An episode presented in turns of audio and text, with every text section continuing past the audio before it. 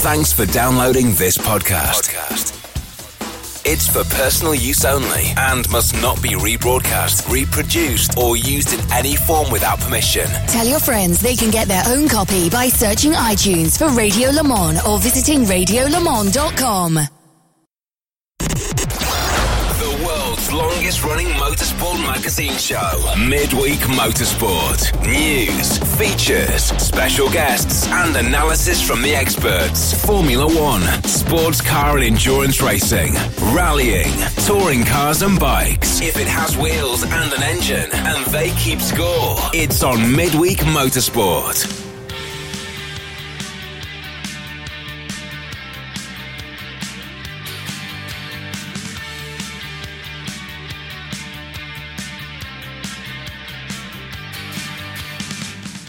Hello, everybody. It's exactly 8 o'clock on a Wednesday evening, UK time, live from Thrapster. Very excited there that we're spot on time. Normally I say it's, it's just after, but it's spot on tonight. it is, excuse me. It is Midweek Motorsport, Series 15, Episode 2. Uh, up in London is Tim Gray. Good evening, Tim. Oh, maybe he's not there. He's ghosting me. All right. Uh, on a pack. Hello, John. Oh, there we are. I was actually Satellite saying to delay. myself, do I need to be a bit louder? I actually need to switch it on. That's the Yes, thing. well, that you see, we're just getting back into the new year. On a packed program tonight, we have. Uh, it's so packed. We only have three of the usual features, Right, okay. which are big interview, Yep. news, and still to come. Right, and everything else we're packing in. Uh, later in the first hour, we'll have an update on the Birmingham Wheels saga. I know that's parochially UK, but it's very important for motorsport venues uh, everywhere. Uh, we've been working hard this afternoon to get some comment after a council meeting yesterday evening. All of that in the first hour tonight. Uh, we promised you Creelsy last week. We'll have him in hour two. Spoke to him yesterday about the rapidly filling driver roster for the 2020 Liqui-Moly Bathurst 12 hours in a couple of weeks' time. And there's much more excitement uh, about all of that. Shea Adam will be with us with a US update. We'll be talking IMSA and IndyCar, and of course, it wouldn't be a show without Nick Daman for his Formula One roundup as well. Hello to Kevin Payne. He's listening on the podcast. He's uh, up in London this week watching uh, Frank Skinner. Uh, Matt Endine is AFA as well, off to a work function at the House of Parliament. But I'll catch up uh, on the way to Brands uh, on Saturday. There's a stage rally there. Fantastic stuff. Brody finishing touches being put to a 1967 split screen camper van. So no AFAs from him. I'm very envious there. Uh, dad duties tonight for Jet. Mid-year assessment prep for Master. Uh, Dallywild's maths test tomorrow. Tomorrow, relishing the podcast. Sorry, was that mid-year or mid-year assessment? mid mid-year. Yeah, mid-year assessment. Um, relishing the podcast on the train down to York in the morning. Is it correct to say down when going away from London? Uh, yes. you go down to York if you're currently in London. Yes, absolutely right. Hello to Carol Brink, to Chris Suku. Uh, long and tiring day in Italy, so AFAs catching up on the podcast might be able to sneak in a bit, but we'll seek some sustenance at some point. Michael Denny, another week, another Beamer, another trip down the M4, but the same great midweek motorsport show to accompany me. Evening all. Uh, less rain than Dubai, please, he says. Yeah, quite right. Hello, Sarah Rigby. Hope the recovery's going well, Sarah. Uh, packed show with local uh, new boys uh, from Bentley. That's in the second half of the show tonight. Off to wash the dishes quickly, she says. Uh, Kevin Poulton's in tonight. Jules uh, Outerbridge as well. No AFS for him, two weeks running. Mark in present, Ted the Toy Man. We're saving uh, saving up the podcast for the 12-hour Bathurst 12-hour road trip. Warming up the wireless receiver for Right Turn Lover for his first midweek motorsport of the year. Brendan Sawyer listening in. Victor Ellis listening live uh, as he's preparing to fly to Kansas uh, to bury his dad, Colonel Vic Ellis, USAF retired, a lifelong gearhead who taught him to drive any 63 Beetle, 69 Mercedes, whilst they were stationed in Stuttgart in the 80s. and helped him buy his first car, the 85 GTI. What a fella he was, Victor. Our condolences uh, to you. Celebrate the fella, won't you? Because it sounds like he was an absolute cracking bloke. Uh, Preston Bro- Buckley is listening live for the first time. Alan Prosser uh, is in as well. So is Mar- uh, Marco Baronsvard and Davey Two Bruce. Let's play the jingle and get into the top story. All the latest motorsport news from around the world. Midweek Motorsport. And if you want to get in touch with us, by the way, it is at Specutainment uh, on Twitter, the Midweek Motorsport Listeners Collective, or the Radio Show Limited Listeners Collective on Facebook as well. I'll keep an eye on that. Tim, where are we starting tonight? Well, let's introduce uh, Nick Daman, our Formula One correspondent, Evening, everybody. because we're going to start with Formula One. Hooray! He's, he is get that. That's not a great connection tonight. That's not a great connection. and it's getting worse. Uh, okay, let's change that. Let's bring in Shea Adam. Good evening, Shea. Hello, everyone. You've been usurped because of your bandwidth, mate. You just you just I've haven't got- got the bandwidth. Look now, I've got a brand new thing. It's working really well. I'll, I'll do a speed test and prove it's not my fault. Uh, Shea, yes, Tim. if uh, I was to offer you some money, would you say yes? Depends what I have to do to get it. Well, the condition Smart is you have to share it with some of your neighbours. Uh, yeah, I'll, I'll do that because most of them are old, so that's fine.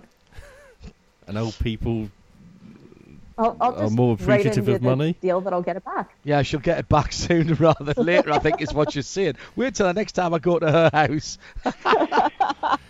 uh, if I were to Dark all of a offer, sudden. if I Taz. were to the offer, if I were to offer the money to your neighbours, Shea, d- on the basis that they also had to share it with all of their neighbours, including you, do you think they'd uh, agree to that? No, probably not. They'd want to share it with their grandchildren, wouldn't they? Yeah, exactly.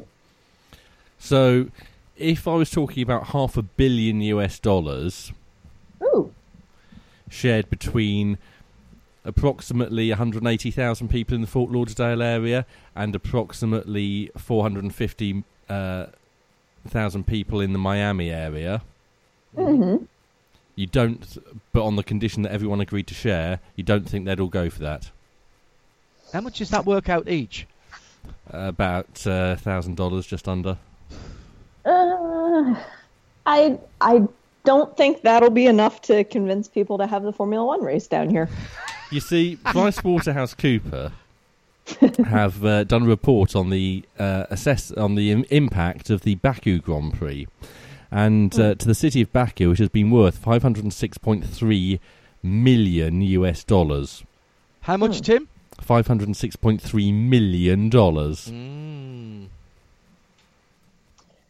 that's what it's worth to the city, but that's not saying that the actual population would genuinely be handed a check for a thousand dollars. That that would benefit well the people putting the race on and, and local business owners to a point. Hotels, restaurants, transportation Yeah. services. But as I've been saying for what now six nine months, um, the the hotels and the restaurants that would be frequented are not those in the Miami Springs or Miami Gardens area. They're all down on South Beach.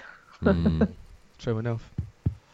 Hello, Dick. and, and directly see that actually because the Super Bowl is going to be held in Miami at the stadium, and you'll be able to see the impact of the Super Bowl on Miami proper, That's a good point. not the area around the stadium. Yes, I mean there's also construction and uh, manufacturing uh, industries that would benefit from uh, having to build that uh, circuit, um, and forty percent of the uh, money that Baku got was from construction, was uh, benefiting the construction manufacturing industry. So, so we'll see. Uh, so this is a new report commissioned by Baku City Council and uh, done by PricewaterhouseCoopers. Um, I, I don't know. I don't know about any of that, to be honest. Uh, you can, you can look at that, and as Shea rightly says, the benefit might not go in the places that you expect. Hello, Stephen Lloyd. is just back from his birthday mail or a birthday mail, listening in.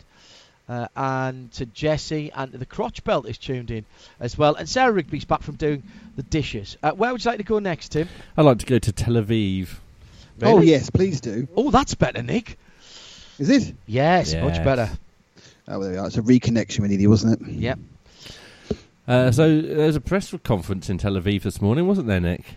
Oh, there was. Just when you think team awful Williams. Williams Wait can't get any more awful, they find this bigger gun and they shoot it further into their foot. What have they done? Well, you know how uh, Minardi needed lots of money. It wasn't So Minardi. used- No, no. Oh, okay. You're not talking about him. You're talking about generally. generally. I'm talking about it was him actually, but you know how Minardi needed lots of money, uh, so they would like rent their cars out to whoever could give them some cash because they had no money and they were rubbish.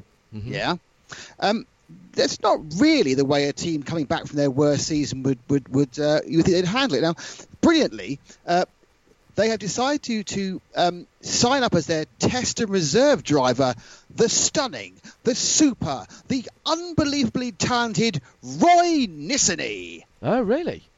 Yeah, this is the Roy Nissany, just to remind you, listeners. Perennial F2 Uh, driver. No, one year F2 with one point, then couldn't drive last year, he was injured. He actually went and did the test at Abu Dhabi a few weeks ago. He was uh, 4.4 seconds slower than George Russell on the first day, and then 3.9 seconds than Nicholas Latifi on the second day. So he's actually categorically rubbish. Um, now, He's a race then winner in and- uh, World Series by not Ren- Renault. Yeah. 3.5 V8 He- 6. is rubbish. Anybody who has half any half decent, you could have taken 50 drivers who are running at Dubai when they dried out, and they would have got within two seconds. Getting within two seconds is not difficult. It's the that's those last two or three seconds. That's where the real difference comes. Yeah, agreed. And and so basically, yeah, but Patrick Lemarié, who was one of the worst drivers ever, was in two seconds of Jacques Villeneuve. So let's let's not forget that. So, what? So he's he's been signed up as as, as Yeah. Williams test driver. Yes. Yeah, and the brilliant thing is, there's been an article written saying Williams explains the factors behind Nissany test driver decision, and they've made out it's because he's a really, really good team player. When we know it's because he's a really, really good check signer. Uh, so or, or so when he- somebody is. That, well, it's dad, isn't it? Uh, so when he when he is doing these three tests, these three practice ones, some Israeli firm will be on the cut. I mean, I just if you haven't got any money and you need to sell the space, say we haven't got any money.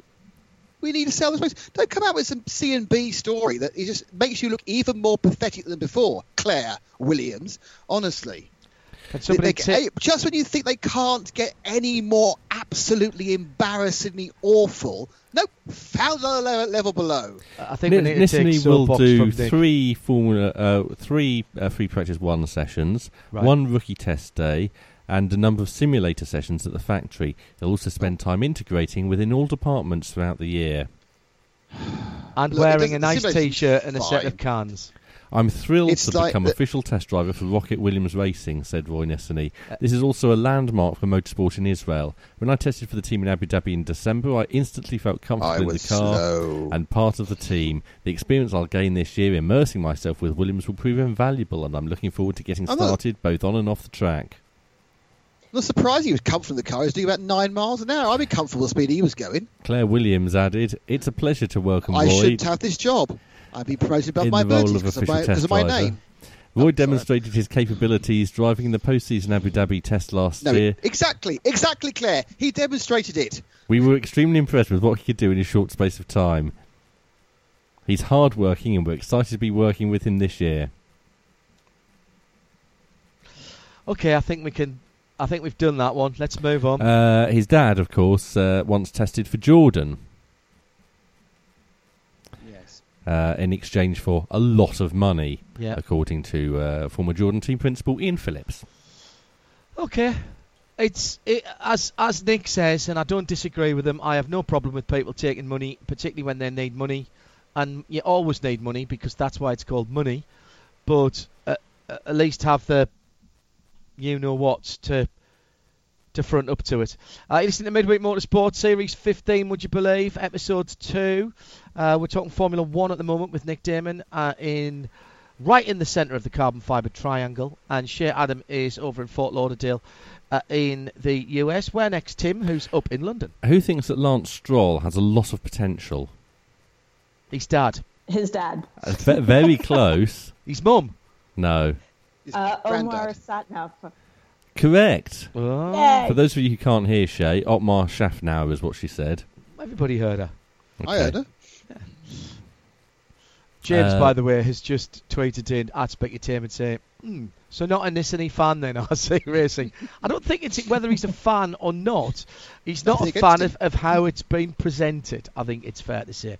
Um, uh, right, so why does uh, why does um, Why does Oscar Szafnauer think he's got potential? Because Otmar. Oscar Stash- Os- Because Otmar money. Szafnauer Otmar. wants to keep his job as head of Racing Point, doesn't he? Yes. Yeah. Oh yes, of course. Of course, his dad owns the company. Uh, yes. Lance, Sure. no, hang on. Lance Stroll. Lance Stroll is a very good racer. The problem is he's a rubbish qualifier, and F1 is quite a lot about qualifying. It is nowadays. So um, he, I've said this before. He'd be a fantastic endurance driver because he's very, he's a very solid driver in all conditions. He doesn't make Right. many mistakes, doesn't, doesn't crash it often. But of course, you start 11 places behind your teammate, you're not going to end up in front of him. Oh, it's going to be very difficult um, unless you do some really freaky strategy that pays off, and that seldom happens. All right, uh, Stroll is good, says man employed by Stroll. As dad. hmm Well, d- you- I, I, I don't think I needed to say that. Stroll is good by says man who's employed by Stroll. Yeah. Yes. Moving on. Uh, what does Charles Leclerc want to do? Um, appear in the stage show of 'Allo 'Allo. No, tis I. I'd love to see him in that though. That'd be fantastic. Is there a stage show? Of course. I there saw it. I saw the stage show in the West End. Wow. 1989, 1990, I think. Was it musical or No, no, it was just a, it was a, it was a, no, just a play, comedy. Uh, he said, I want to try MotoGP, Did he? but I'm not Oh, sure really? Ferrari will let me. Well, they had the hump in skydiving this week, didn't they? Yeah, he said he's not going to do that again. they? Been told not to. He also said, I, I, don't think he enjoyed um, it. He also said to- this week, and he said that I'm never going to crash into Sebastian Vettel again. I I thought, well, you're kind of speaking for two people there. And Yeah. Sebastian Vettel very keen on crashing into you. Indeed. uh, what else uh, is he showing an interest in? Um, uh, earning lots of money, being Ferrari's number one. Rallying. Really? Yeah. Just want to get to like him.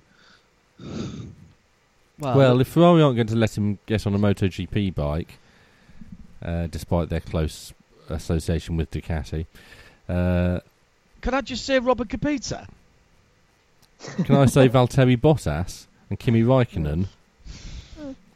Yeah. Admittedly, Raikkonen- they're finished, Raikkonen which is doing- different. Yeah, and Raikkonen was doing it when he was in between gigs. Good point.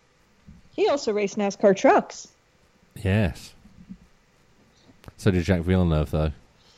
Yeah, true. A- Any more Formula One? And we'll do a bit of tweet each before we move on. Uh, yes. Which uh, Formula One car is going to be terrible, according to reports? Williams No. No, the Fer- no, they're already having a go at the Ferrari. says who's having a go at the Ferrari? Not Ferrari Ferrari. engineers. oh, really? No. Ferrari engineers are having a go at Ferrari designers for a car that uh, doesn't Yeah, live up to this what is, they want. This is the, the syndrome of Gazzetta dello Sport and Corriere del Sera it's called, having to fill a page a day, at least not two pages a day, with Ferrari stories. You know, they begin to just, you know, some bloke comes out of his lunch hour and they go, "Hey, how's it going?" And he goes, "Man, that's so bad, not so good today. All right, car's rubbish." And it could be anything. It could be, you know, his, it could be his dog's been sick in his shoes or something. But they've, they've decided the car's terrible. Um, I would take it with the uh, the largest pinches of salt, possibly even a salt mountain of salt. Okay. Uh, I've just realised, Shea Adam, I forgot to say Happy New Year. Yeah, Happy New Year, Tim. And happy birthday, sure. Uh, thanks, pretending that didn't happen. Ah, 30, 35 isn't that big of a birthday, so don't worry about it. No, I'll be there I thought you soon. were forty. Oh, don't. no, that's that's that's rude. coming up. That's just rude. Uh, hello to uh, Jean Chauvet, who says Stroll senior to buy Aston Martin. Any news there? He, he's talking to, isn't he talking to Geely and Lotus, or is he already involved with Geely and, and Lotus? Uh, and there's some suggestion that uh, there might be a tie-up uh, there uh, as well between Aston Martin, but Aston Martin are, already owned by um, a different private equity area, area of uh, the world. Uh, so, hmm, so that one. Uh, keep the tweets coming in at Specutainment. And uh, you're listening to Midweek Motorsport Series 15, Episode 2. Uh, anything else, Tim? Uh, one more Formula One story. Excellent.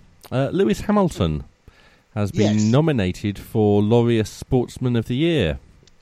I, was, I think you're going to go Lewis Hamilton action hero. Uh, also nominated Marc Marquez, Really? Oh, very Rafa Right. Nadal, Tiger Woods, Eliud Kipchoge, and uh, Lionel Messi. He'll win it. He'll win it. The guy did the two-hour marathon will win. I think but it wasn't a real marathon. I think Tiger Woods is in with a good chance because of the you know so-called comeback of all time. Well, there is a separate Mm. comeback award, Ah, is there and there's a motorsport representative in that as well. Johnny Ray? Sophia Flörsch. Oh yeah, all right. Now, you told me I wasn't allowed to talk about uh, the Formula Regional European Championship, but that's where she made her comeback this year with Mm. Van Amersfoort Racing. After the big Sure, accident. hang on. Surely a bigger comeback this year was um, um, Kubica's. Mm. Possibly. Although he didn't have a lot of success with his comeback, did he? No. Yeah, but she she just came back from a crash. Hundreds of drivers come back from crash. That that she is- broke her back. It's positive discrimination because I'm sorry, a number of race drivers have broken their backs and come back and started racing again. They have literally gone, oh, fantastic, we can put a girl in the awards. Because I'm sorry, but the most impressive or most remarkable comeback of the year was Robert Kubica coming back to F1 with one arm. Sorry, that, they've just literally played the whole the whole woke card there. Uh, Team of the Year nominated are Mercedes F1. It's their sixth consecutive nomination. They won, Uh. They won it in 2018. Renault won it in 2006, and Brawn in 2010.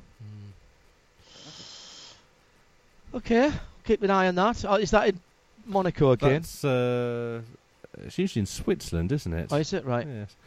Um, See if we get an invitation. I was invited to- last year. Got to get yourself there though, haven't you? Exactly. they're, not, they're not flying me across Europe for No. and putting me in a posh hotel or anything like that. Uh, We're moving on. we are uh, to something much closer than Switzerland. Uh, Uh, Birmingham. Yes, Birmingham. We've been talking over the last couple of shows uh, towards the end of the previous uh, series in December about the fate of Birmingham Wheels. You'll remember we had Johnny Palmer on uh, talking about this, and uh, basically last night there was a council meeting uh, to decide the fate of Birmingham Wheels. This is a 40-year uh, project to bring motorsport into Birmingham and to make it available uh, to people perhaps who wouldn't be able normally to get onto carts. Uh, there's also uh, an oval track there as well. Uh, we'll, we'll talk about what happened at the council meeting in a moment, but to put what's been going on in perspective, uh, spoke earlier on this afternoon to Philip Bond, who is uh, the MD of Motor Racing Live, who's one of the companies that use Birmingham uh, Wheels. And, and I, I put it to him as we started our conversation on the phone that this has been an incredible 40 year project. it was a, a great idea where you're mixing up uh, clubs and charities with businesses and uh, operating on the same site and one kind of subsidizing the other. The businesses um, you know making uh, well paying rent to the charity that ran the overall uh, uh, park. And it worked very well. It's a good idea. And uh, in those days going back 40 years uh, it was definitely something absolutely brand new. The actual uh, park is thriving, and there are thousands of people who come come to the park every year uh, to watch stock car racing, to take part in stock car racing, to uh, to do karting, uh, a lovely outdoor karting uh, circuit, and roller skating, anything with wheels. It happens at the Birmingham Wheels Park. The land that it's on, it's not exactly top quality, and the original leases were given, I think, for 120 years, weren't they? That's correct. Absolutely uh, spot on. It's 120, and, and and although the charity started, there were some years when they were just there trying to uh, adapt the site because, as you say, it was a, very derelict site and with contamination and all that kind of thing. And, and the, the charity that was running it was sorting sorting the site out. And they were so successful that uh, eventually the council decided. Don't forget, the council were involved in the charity. It's Yes. like they own the charity, together with the probation service in that ti at that time. Um, they uh, they gave them uh, a 120 year lease, and I think it was finally signed in t- uh, 1998. Right. Uh, that's when they, so so they got it the security of a 120 year lease, which is great. It was really good. When the lease was first given to the count uh, by the council to the charity, it was for 120 years, but it had a five year. Um, it had to be reviewed every five years. Right. And because the council were running the charity and their the directors of the charity were all from the council, uh, when the first review came up in 2003, that's five years after it was first uh, issued, um, they decided, because up till then, they had paid an amount of money, a rent, if you like, to the council, that the charity did. Immediately, the council paid that back to the charity. As, as, as, a, as a donation, effectively. a donation. Now they did so. They said they were sitting around there. There's no point in reviewing the rent and going to the expense of finding out, you know, the, uh, what it is. We will uh, we'll just keep the rent the same. So then it went on to 2008. That's five years later, and they did exactly the same thing Okay. then, and it was minuted. 2013. That's the next review. Uh, that they they were looking at it and they were going to do exactly the same. Uh, but at that time, there was uh, another department within the council that wanted the site back, and they couldn't get it back because it had got a 120 year lease. That was uh, the property services, I think. So they wanted the site back uh, because there was a master plan for Birmingham, and they wanted to redevelop the site and put uh, factories on units on it.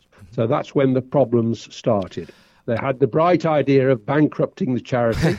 they backdated the um, uh, the rent when they uh, you know they didn't they didn't review, so they could backdate it to the original date of 2003, and it came to 650 thousand pounds. 700, nearly 800,000 of Yeah. arrears now. How, That's- how much of that then um, Yeah. was historic, if you like, before the policy change came into effect?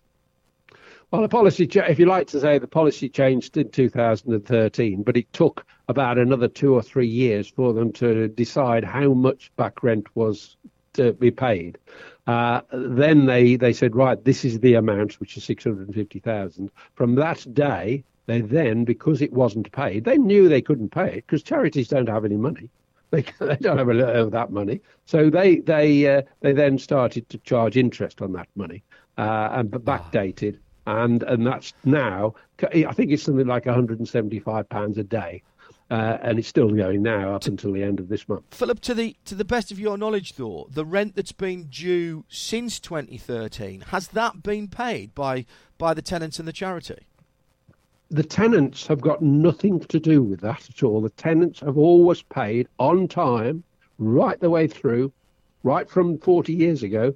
We've paid the rent to the charity. They've always had it. It's got no, there's no connection between what's going on now and the tenants. The tenants, uh, uh, well, it, we can't be called tenants, we're licensees. Yes. We have always paid our rent on time to the charity, no problem at all. Because all we want now is for uh, the licensees who are not involved in this dispute at all. Um, we, we all we want is to remain there because they are saying, or they did say uh, about six weeks ago, they said you have got to vacate the site on the 31st of January. On Sunday evening, I sent an email off to them with our proposal, which would be for to allow us to stay there for another year, so we can sort all this out. Yes. Because you've got to remember, and you you touched on it just earlier there.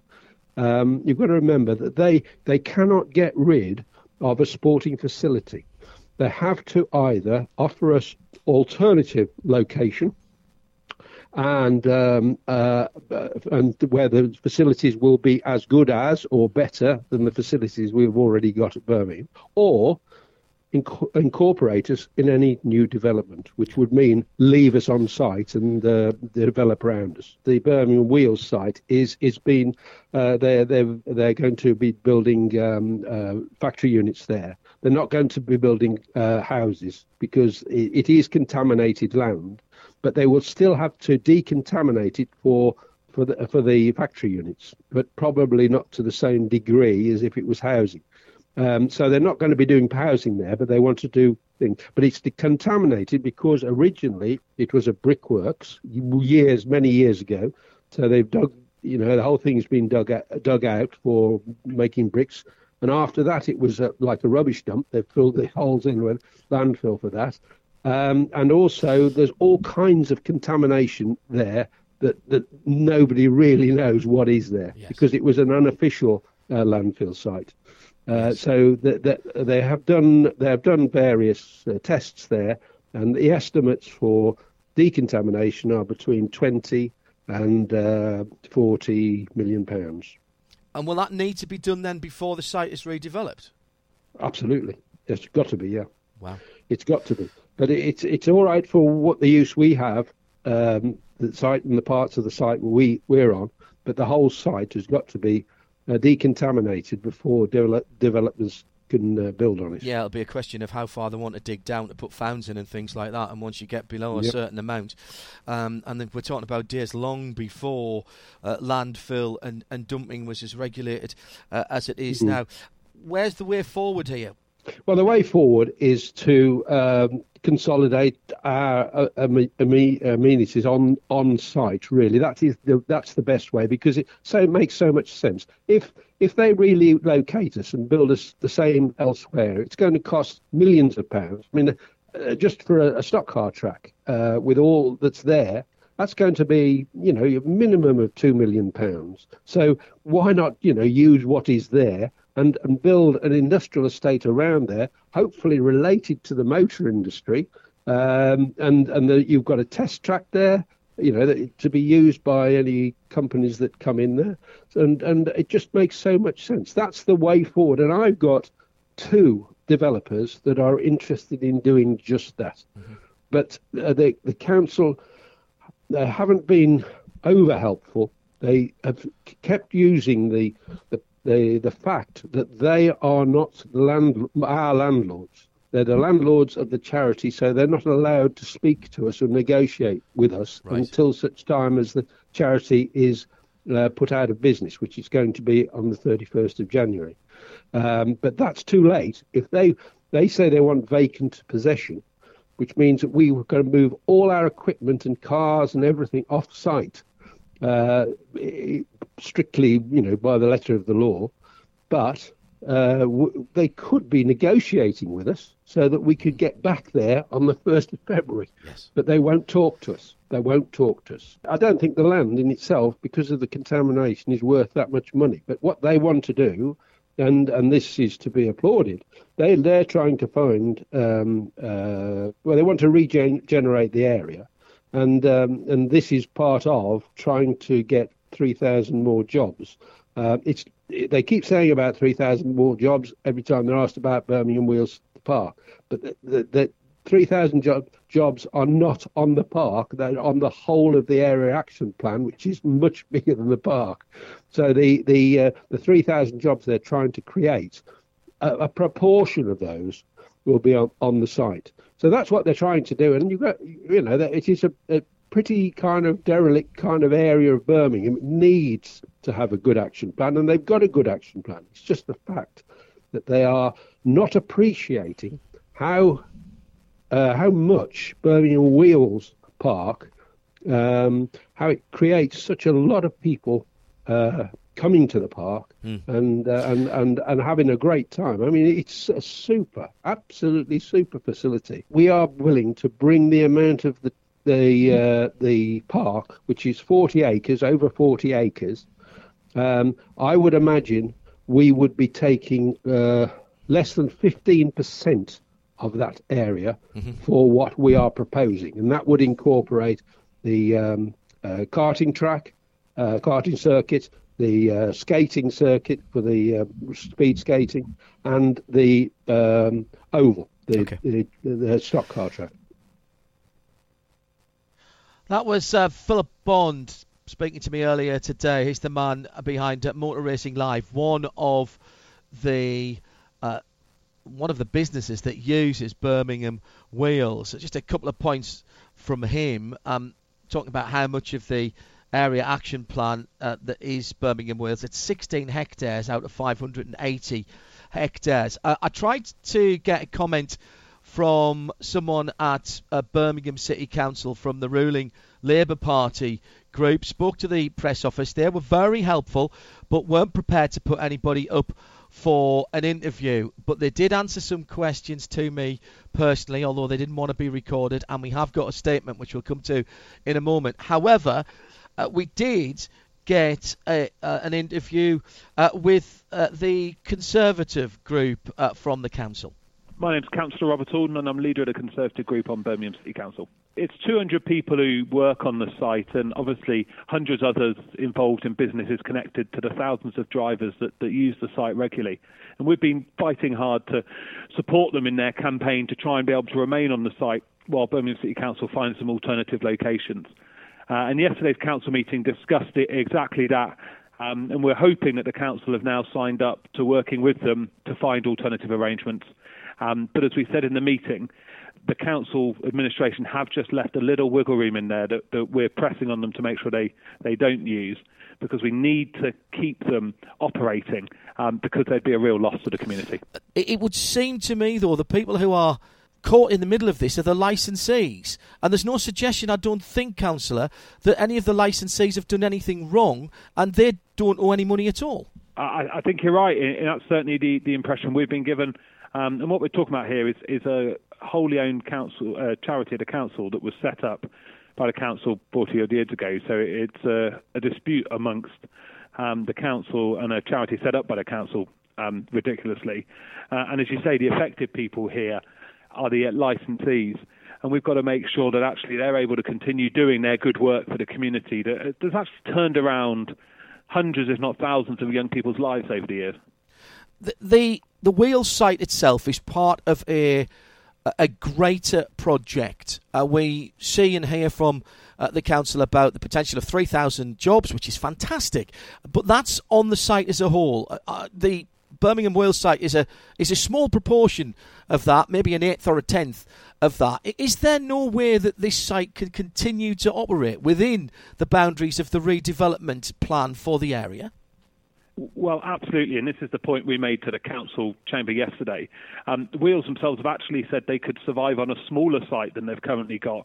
They've put forward an alternative to the council about being able to use a much smaller um, section of the site than currently used. So it makes sense the council really must actually investigate this properly and see if they can find a way of keeping them there. And if they can't keep them there, they've got to relocate them. And the key is not shutting them down in between, because obviously once you shut them down, they're not going to be able to, to restart in a new location. Um, and as you say, it makes sense. There is space there. We should be trying to keep them on that site. This is a sporting venue. I don't believe local councils can take away sporting venues without offering facilities that are at least of, of the same uh, stature. Well, that's um, what the Birmingham Development Plan that was agreed by the council says that if they're going to remove it, they've got to provide them with alternative locations. Um, and what we've been concerned all the way along is that by fudging the issue with, with using the charity trust in the middle, um, there's a risk that they, they try and shut them down without shutting them down themselves by doing it sort of at arm's length. Uh, and that's why we were putting forward our amendment yesterday, being very clear that the council have got to work with the licensees to keep them going and keep this valuable community asset alive. How does this look in terms of the optics, to use a current word, when what we're hearing from Birmingham, and rightly so, is how proud they are for the 2022 Commonwealth Games and the potential of a sporting legacy that that will create within Birmingham uh, and, and the Midlands uh, more generally when a 40 year old asset that has ch- literally changed the area and changed people's lives because this was this was not a top quality piece of land when Wheels moved in there it is under threat in this way Uh, absolutely, and it sums up the real contradiction Birmingham City Council's done with the Commonwealth Games because, as you say, they're removing assets like this, they're removing public open space and playing fields across the city. Uh, up where I'm a councillor in Erdington, they want to build on the local playing fields. And this kind of destruction of community assets just shows that they've got no plan for a long term legacy after the Commonwealth Games. I'm old enough to remember the Birmingham Super Prix, which was a fantastic showcase for the city. There was a change in, in the governance of the local council, and motorsport wasn't at the top of that party's uh, political agenda. Is that what we're seeing here? Well, you've, you've talked through the timescale, and the timescales tie in with when the council administration changed. And as we've seen this week with the council announcing they want to ban private cars coming into the city, what we have here is a Labour council who are anti-car. Um, and it's really sadly not a surprise to see them being anti-car sports as well. But where's the infrastructure plan to, to fill that gap, councillor? Quite, and this is the major flaw in their transport plan that they, they aren't actually going to be building any alternative public transport arrangements to allow people in. And when you talk about wanting to um, save the environment, which is absolutely vital, they're doing this, which will ban electric cars. Electric cars are going to help improve our air quality, and yet they're banning them as well. What's the way forward for Birmingham Wheels if we drag it back to the to the issue at hand? The 31st of January is not that far away. Well, the first thing the council's got to do is, is actually do what it says in that statement, and it said at the council meeting yesterday it would do, which is genuinely work with the licensees to help them be able to remain there past the end of the month and then work out a sustainable future for them. They've made certain promises, they've got to keep to them now is there a way forward for the, the licensees? Even if the Wheels charity itself can't continue, can the licensees, in some way, shape, or form, keep the facility open? They absolutely can. The council have just got to be fair with them because if the council are fair, then this great community asset can continue. A community asset that I'm led to believe is not losing money. Uh, John, uh, has the council then accepted that the site is a sporting um, a sporting venue and therefore should be protected? It's a good question, Tim. Uh, in all of my questions to the PR team at Birmingham Council and all the research that I've done, um, that that has been those words have been avoided. What the Birmingham Development Plan, what you heard called there, the AAP says is the importance of these facilities is recognised, and the AAP Area Action Plan that is will need to support their continued operation through equivalent or better quantity and quality replacement provision elsewhere and/or consolidation on site in conjunction with any redevelopment of the Wheels site, and that is what the licensees and the uh, Conservative group are pushing for. That was reiterated last night at the council meeting. By the way, there's a great turnout from Save Birmingham Wheels there, uh, including the speed skaters and everybody else outside the council offices. Uh, and, and when we talk about speed skating, we're talking about inline skating, not correct. ice skating here, aren't we? Correct, but it, it's used as a training facility for for um, for ice speed skating as well. Uh, it's one of the few places that there is in the country to do that. Uh, and you heard Councillor Alden there talking about a bit of wiggle room um, given by the, the council last night about having the site cleared and whether that can be implemented or not. Uh, so we've got until uh, January the thirty first at the moment as uh, uh as the uh, deadline. Mm-hmm. Um, is any other land or uh, venue being identified as a replacement? I asked that specific question. Uh, I um, spoke to a couple of people at the PR uh, uh, department of Birmingham Council, and they were very good. And they asked me to fire them some questions in written, which I did. And I asked that that specific question, um, and the answer is uh, to be decided. And I was promised an answer uh, in due course.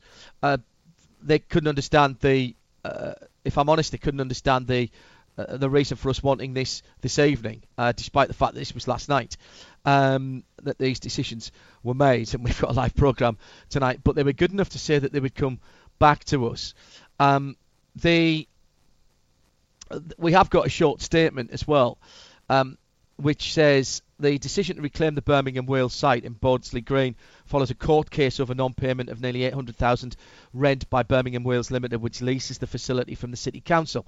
On the 19th of November, that was 2018, uh, 2019, excuse me, the County Court in Birmingham ordered Birmingham Wheels Limited to give vacant possession to, of the site on the 31 of 31 January, a date which they suggested and agreed to, resulting in this court order being made. This follows a long-running dispute over rent to be paid under the lease which the operator had signed, which was subject to review in July 2015 and independent arbitration that found in the authorities' favour in February 2017. As part of the public consultation over the area action plan, which includes Birmingham Wheels site, the operation the operator and their tenants were given and took the opportunity to comment at various stages. The site has the potential to uh, deliver up to a million uh, square feet uh, of employment uh, space and uh, for 3,000 jobs and training uh, targeting at the local community agreed that the licensees, either individually or collectively, if they put forward appropriate proposals around their relocation,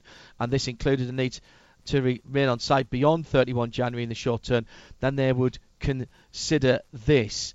Uh, the, there, there is one more point about this. You, you, you heard there um, them talking about Birmingham Wheels Limited, and subsequently the follow-up that I got as well um, was that Birmingham Wheels Limited is a private company limited by guarantee, which is registered as a charity. The council doesn't own or control BWL, which is a private company with its own assets, but it, it the council is the freehold owner of the site.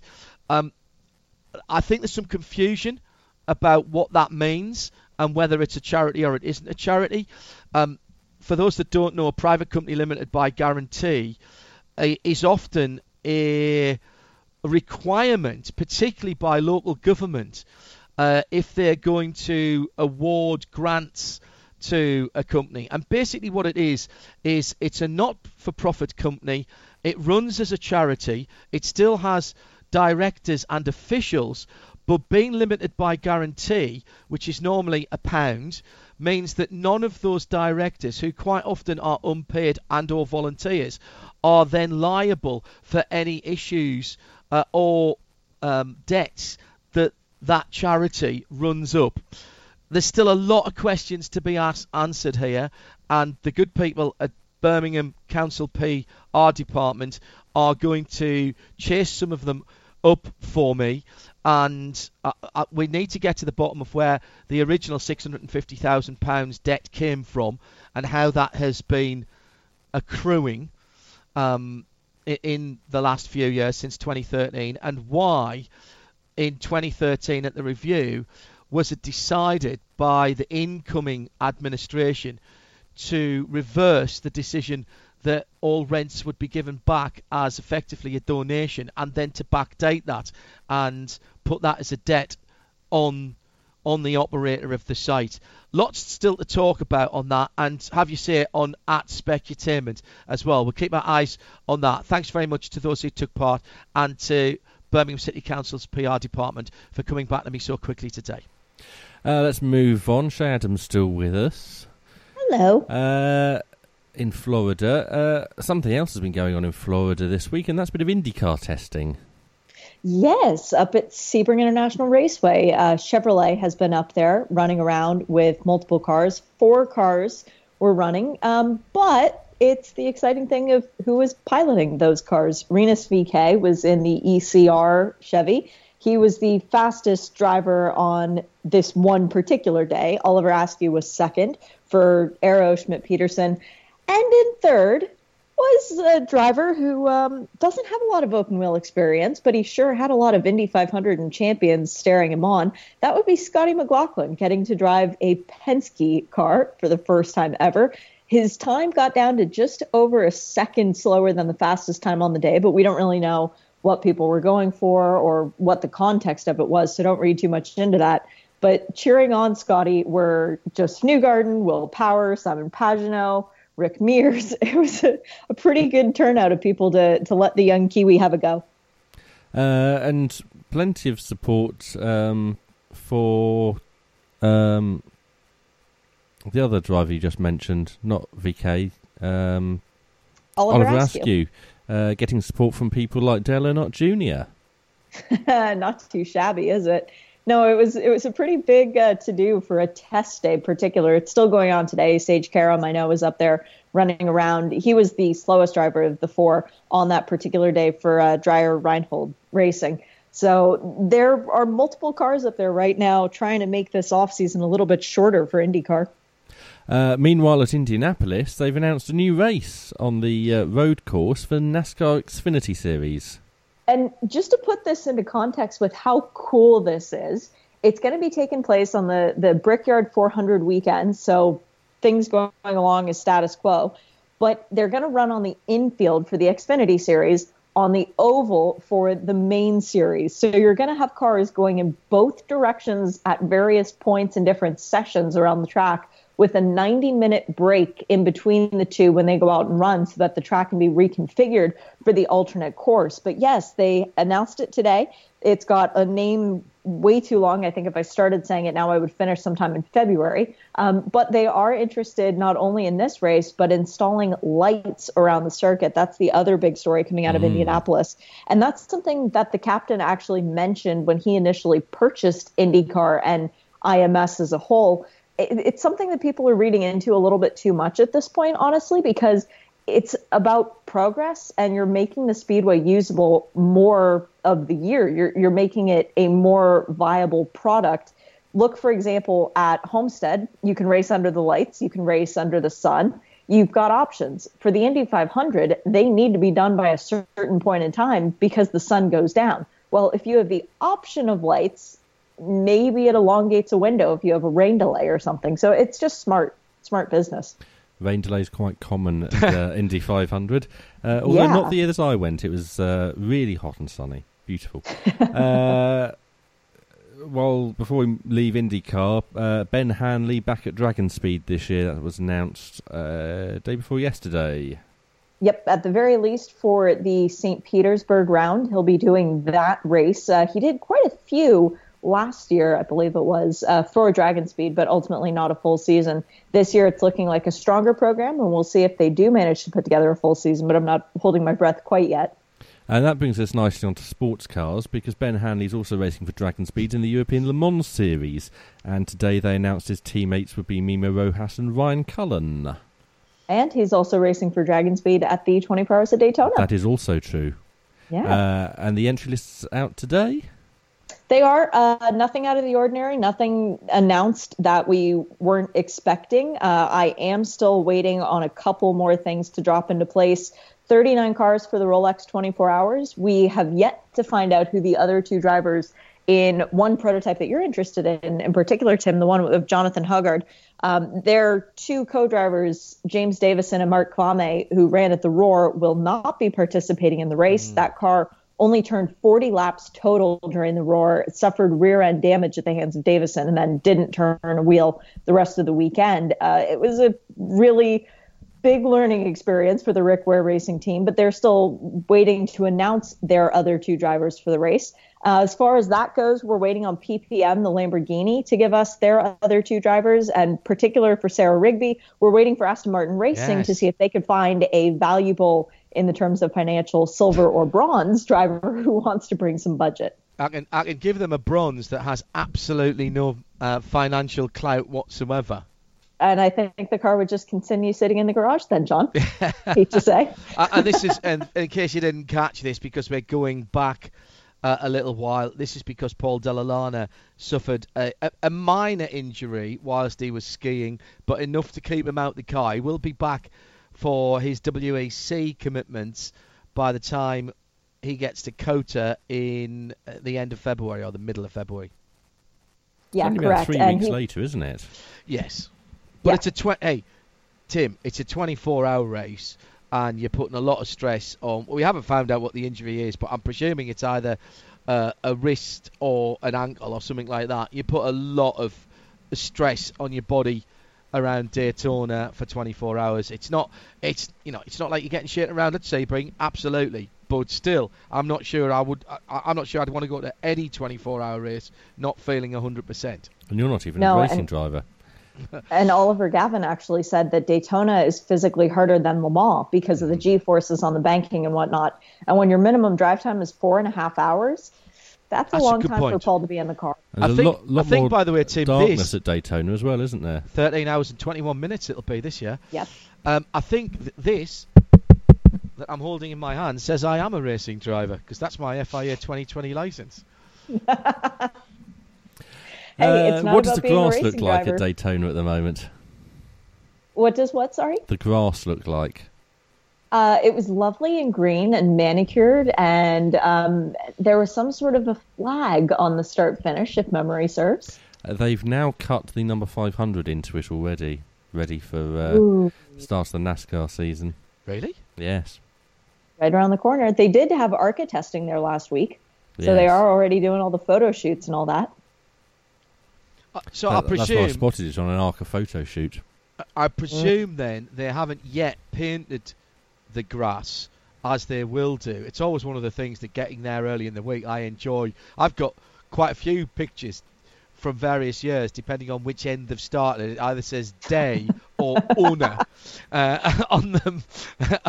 uh, and from our IMSA radio broadcast booth, it's a great spot to sit there and watch the guys uh, doing that. Uh, I remember particularly the, the 50th year, they, they did a particular grass cut and a and a display in there as well. So I'll be interested to see how they manage to get the Daytona logo into the grass if they've already cut the 500 into it. Although they might let Yeah. that, I suppose they might let that might have been a practice for the Arca shoot, and they'll they'll let that grow out and they'll recut it for for the Rolex. Possibly. That Um, would make sense. how how quickly will grass grow in F- Florida in January? Very quickly. Really? Very, very quickly. It's like when you cut your hair with the clippers and the guard slips off and you cut a swoosh into your hair by accident and you think, oh my goodness, that's going to be there for ages. Actually, in about a week, it's grown out and it all looks the same length. So I've been told. yeah, no personal experience with that. John? Can't, couldn't possibly say. Uh, you're listening to Midweek Motorsport, five minutes to nine in the UK. Thanks for your tweet about Birmingham, Wheels. There is, if you are so inclined, a Facebook page, and there is a. Uh, if you go to the Facebook page, there is a link to the petition as well to sign uh, as well. Uh, hello to Alexander Orkin, uh, who has been for a big shush meeting, followed by a long overdue supper with family friends. Uh, just tuning in now. What have I missed? You better listen uh, later on. Rob Chalmers uh, is a little late too. Busy cooking a fake burger with fake cheese and fake bacon for my darling other half, and it smells weird. That's no way to talk about That's your other half. Uh, I think you're in trouble there. Uh, to uh, be honest, uh, what have we got before nine o'clock, Tim? What has uh, Ferdinand Habsburg been up to recently? Ooh. Ooh. This is the flying. Is he 76? Is that his number? Ferdinand Habsburg. Yes, he used, he- he's got a particular number because of the House of Habsburg. Uh, the last time I saw him, he was doing single seater stuff, and he wasn't doing badly. In all, uh, in all honestly. Uh, he's been doing his military service. Oh, Oh. I did know this actually. I did know this. Uh, this uh, uh, it's um, statutory, isn't it? Was it? Is it two weeks he's had to do? Uh, yes, or a month, I can't remember. Mm. Well, it's good to do it at this time of the year because it hasn't affected his racing. Absolutely, uh, and he even managed to post a photo of uh, him and uh, some of his colleagues in the barracks in their full uniform, which I'm not convinced uh, he was allowed to post. But there you go. really. Mm. Okay, moving on. Anything else from you, Shea? I was just gonna. I, I was just gonna ask about IMSA, Shea, before we move on from that. Um, other than the ones, the obvious ones you mentioned, are there any other big announcements that are yet to be made? We've seen some great livery announcements, uh, some of which came out of the Roar. We saw this week for the first time the uh, Team TGM uh, Camaro livery, Oh, which is a yes. chrome blue colour for their two cars. Uh, and the other one is gunmetal gray, John. Right, In okay. chrome. Oh, chrome gunmetal grey. I like yes, it already. It's awesome. Uh, is there anything else that we're missing in terms of big announcements where we might drop another big name into into the field? Um, in terms of big names, no, nothing that I can think of off the top of my head. Michelin Pilot Challenge, we do still have some pretty flagrant question marks. Uh, the entry list has come out, and Corey Lewis and Sheena Monk, who drove a Mercedes at the Roar, are now listed in a McLaren for the actual uh, four hour contest at Daytona. There's a question also on the entry list next to some of the manufacturers that teams have listed their drivers, but not the manufacturers. Really? So that will be something to keep an eye on for sure. Um, and, and, I mean, just in, in terms of car mix up, we had the announcement at Daytona of Bryan Herta Autosport running a third Hyundai for the season. But the other thing that was sort of swept under the rug is the fact that our champions are now split into two different cars. Yeah. Mark Wilkins sharing with Harry Gottsacker, and then Mikey Lewis sharing with Mason Filippi. So that's going to be a big difference. Atlanta Speedwerks is back. I'm, I'm still honestly, John, I'm expecting two, maybe even three teams to come in and add themselves to this entry list that they aren't on here yet. But we've got 49 cars listed for Michelin Pilot Challenge for the BMW Endurance Challenge at Daytona right now. That will be above 50. Yeah, I, think so. And any uh, any more cars because it's a it's a small but perfectly formed field for WeatherTech, but we haven't got any of the sort of wild or not that many of the wild card one-off type of entries that sometimes we see. Well, you had to run at the Roar in order to be eligible to run at the Rolex, Ah, which is point. why we saw that Aston Martin go out and actually turn some Just in laps. case, yeah, good point. Exactly. Um, so there there isn't anything super unexpected, and I'm sure we'll get into it a lot more next week when we're overlooking the grass of the Daytona infield. Um, but just some interesting games that went on. For example, the Lamborghinis showed up. There were five of them running in GTD, and four of them were running with an illegal gear ratio in their cars. So that's why they had their times disallowed in qualifying. Well, the, the, it wasn't illegal. It was this. It was the homologated IMSA gear Yes. ratios, but but not the homologated Daytona IMSA gear ratios. Correct. So They missed the memo. yes, they Um, did. Paul Miller Racing was the only one that ran with the correct gear ratio, so they were allowed to keep their qualifying.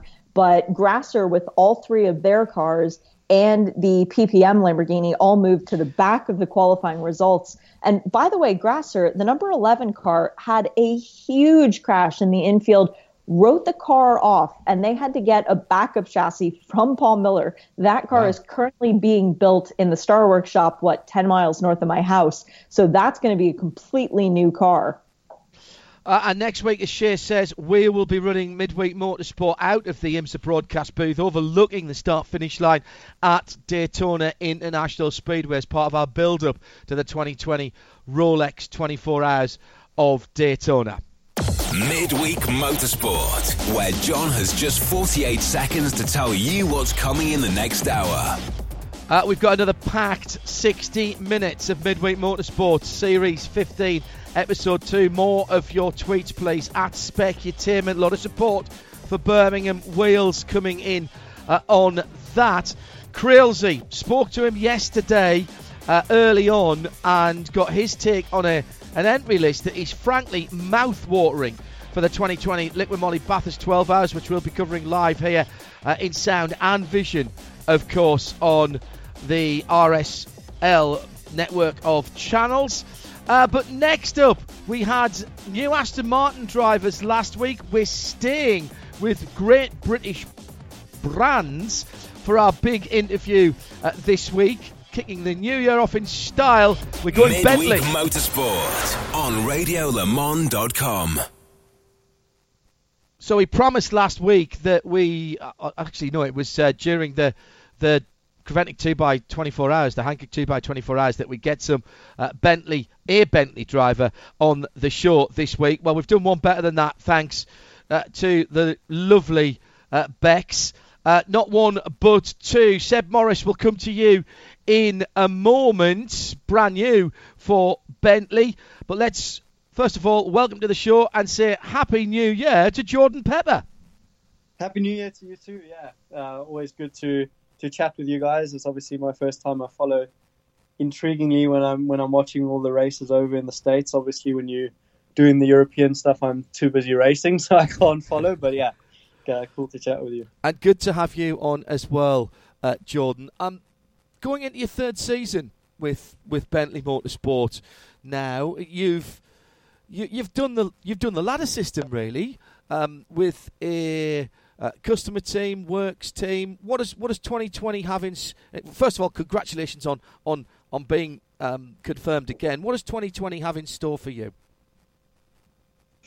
Yeah, obviously, like you mentioned, uh, done done the lab system. Um, I switched. My, my first year in GT was was in an Audi with with Abt Sportsline, as you as you know, really established team uh, with Audi as a brand, and uh, they they had this um, cool thing come up. Uh, Bentley approached them to to take over one of the the customer racing programs back then with the first generation car, and also to do the the factory Nurburgring races, and was one of those one of those um, off seasons where I wasn't quite sure what was going on. Whether I continue with Audi and work my way there, or then I got approached and asked if I want to join Bentley, and to me it was immediate excitement. And I joined the first year, obviously, just as a as a customer driver, driving with a with an AM driver, which was really good. And then made my way into doing the the factory Nurburgring program still with them, and there, 2018 signed as a fully fledged uh, factory driver,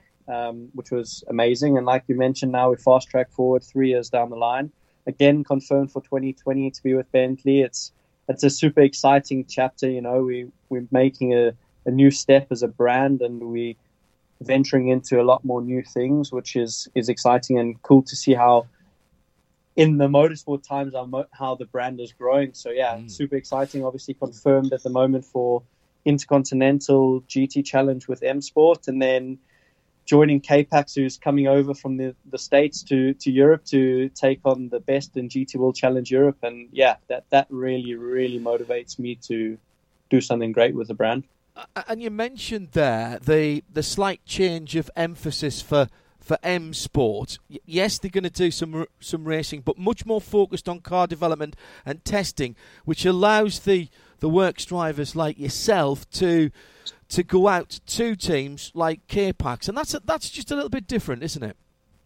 Yeah, exactly. At the end of the day, you you got to walk before you can run, and I think M Sport over the the last period since since the inception of Bentley into racing have done that exactly. You know, they they built a really really good car first time round, um, repeated it with with the Gen two car. Everyone knows it. It goes as good as it looks, and it's by far the best looking car on the grid, if if I say so myself. and I think it's it's about time now that the the brand, like I mentioned, we we're taking a step into like better pastures in terms of customer racing, which I think it's all about at the end of the day. The the factory is focusing on the factory racing. Um, we're doing the IGTC, which is if you look across the grid, all factories are involved there, and that's it. Just factory drivers for sure you got that pro am and am entries, but the top 20 cars are all factory drivers, yes. factory teams, all manufacturer backing, which is exactly what we're doing now this year. And we, we got a lot of, with the testing bans in GT World Challenge Europe, it didn't allow us to do much last year, but now that we not, M Sport's not attached to that championship, we, we got a lot of planned testing and development, which is, which is super awesome to be involved in. That's adding to our busy schedules, which is always nice as a driver. And then yeah, like you mentioned, joining K-Pax, they proved to be a really successful team with the Bentley in America. And yeah, I think everyone needs to watch out when they come to Europe because they, they're not going to hold anything back. And a great team. I've briefly met them um, with uh, Jim Hughes in charge of, well, owns the team, and Darren Law, who's who's in charge of it, is a great bunch of guys. I think true to American motorsport, they they just they die-hard racers, which I think is is something that's, that's going to be great true. to be involved in. Yeah, absolutely, absolutely true. Just before I, I, come to you, Seb, I just want to pick up on one thing that you that you, you mentioned there, Jordan, if I may, and and, and it's it's key. So M Sport not competing in the European Championship puts that team outside of it so they can concentrate and do more testing days as as you've mentioned uh, th- that's actually really quite clever. But there are going to be yeah, listeners exactly. who, who are saying, but hang on a second, this is a balance of performance category GT3 the world over. So what's the point in developing the car? You can't really make it go, you know, four seconds quicker than the rest of the the rest of the cars and the manufacturers. So, what are you doing to the car to to try and improve it? Are you trying to make it more drivable? Are you trying to make it more resilient? Um, what, what what goes on there? I think you've got to look at three three main factors. Of course, there's pure performance. As you're looking all these championships now, and you see it, you've seen it in the past in, in GTLM and GTE, um, how close the level was. You know, in qualifying, it was Mm. a couple of hundredths, whatever. You you're rocking up to these races now that we're doing, and like as mentioned, there's so many factory drivers there that when you go out in qualifying and there's top 10 shootouts to be made, there is top 20 at Spa. If you are not within three tenths of the pace, you are like we had it this year. We were outside the top 20. Yeah, balance of performance is a key part in the way you manage that for sure. And unfortunately, we got hit a bit hard at the wrong, wrong time in, in 2019, but it's in the past. And I Mm. think for sure you got to work on you got to work on finding those small details to gain a tenth or two to be better on the tires, to be better in terms of the reliability because you, you never want to run into any issues. Uh, drivability is a really important factor as well because with the program expanding, you're getting more AM drivers into the car. You want the car to be as easy and as fast to be for them. So it's a balance between speed and, and drivability. And yeah, I think that that allows us to spend more quality time on just that instead of just spending time on pure performance. Well, make sure you um, you tell Malcolm and the guys at M Sport if if they want a fifty something old bloke who's not in great shape to give the car to give the car a try to make sure that all your hard work isn't going to waste. Then I've still got my international C FIA license and I can easily get that upgraded to a Yeah, B. So I'll I'll come and test We'll all give you a ring for sure. Cheers, mate. Uh, Seb, congratulations. Seb Morris, welcome to the Bentley uh, Works family. You, you're following a, a pretty well trodden path. Vincent Abril, uh, Jordan have come through from Works teams, uh, having had success there as you have uh, with the brand. Uh, part of the uh, of, of six factory drivers now, part of the Bentley family. How are you feeling about it? Yeah, I feel I feel very good. Um, it's, it's nice to chat to you again. Um, it's uh, it's been uh, been a good and fast rise up, to be honest. I mean, only um, less than four years ago was my first uh, test in a Bentley, and that, and now I'm here. So it's uh, it's it's proof, you know, for me and, and, and my journey that you know if you get in there with the with a customer team, you you do get part of the fa- family pretty quickly, to be honest. And uh, I got in there with Team Parker. Um, I just come out of a year in GP3, which was um, pretty trying. It was a tough year. And I got a call from Stuart Parker asking would I like to come and do British GT. And we'd ran out of funding, to be honest, to get to Formula One. You know, you know the money. Um, it was ridiculous. Um, so when I got that call, I took it very seriously. Did a couple of tests, and then first race we rocked up at Brands Hatch against you know the world's best, and we stuck it on pole by nearly half a second. So I, I knew then I'd made the right choice. was it a hard decision uh, in the first place to, and I, I won't say give up on, but to change your focus from single seater to what in the past, and, I- and I stress in the past, might have been seen as oh, GT racing. It is. It's all blokes racing. It's you know, it's big, heavy cars. It's not. Mm, I mean, you're, you're only what? You're still only what 24 now. So you, you had Yeah. to make that. You had to make that decision whilst you were you were still very early on in your career. Was that a difficult choice to make? Um, yeah, in, in ways it was. I'd only just turned 20. Um, I've been very much on the F1 dream. Um, you know, to put into context, uh, a year before I had to make the decision, I, I just topped the Abu Dhabi test in GP3 uh, with, you know, there's a few drivers in F1 now. And, you know, I, I knew I was good enough. I knew I had the talent. I knew I had the speed. Um, and, you know, I was considered myself ready to take, you know, keep on taking the next steps. And we had an investor in for about four and a half million quid. It would have, you know, would have got me nicely into F1.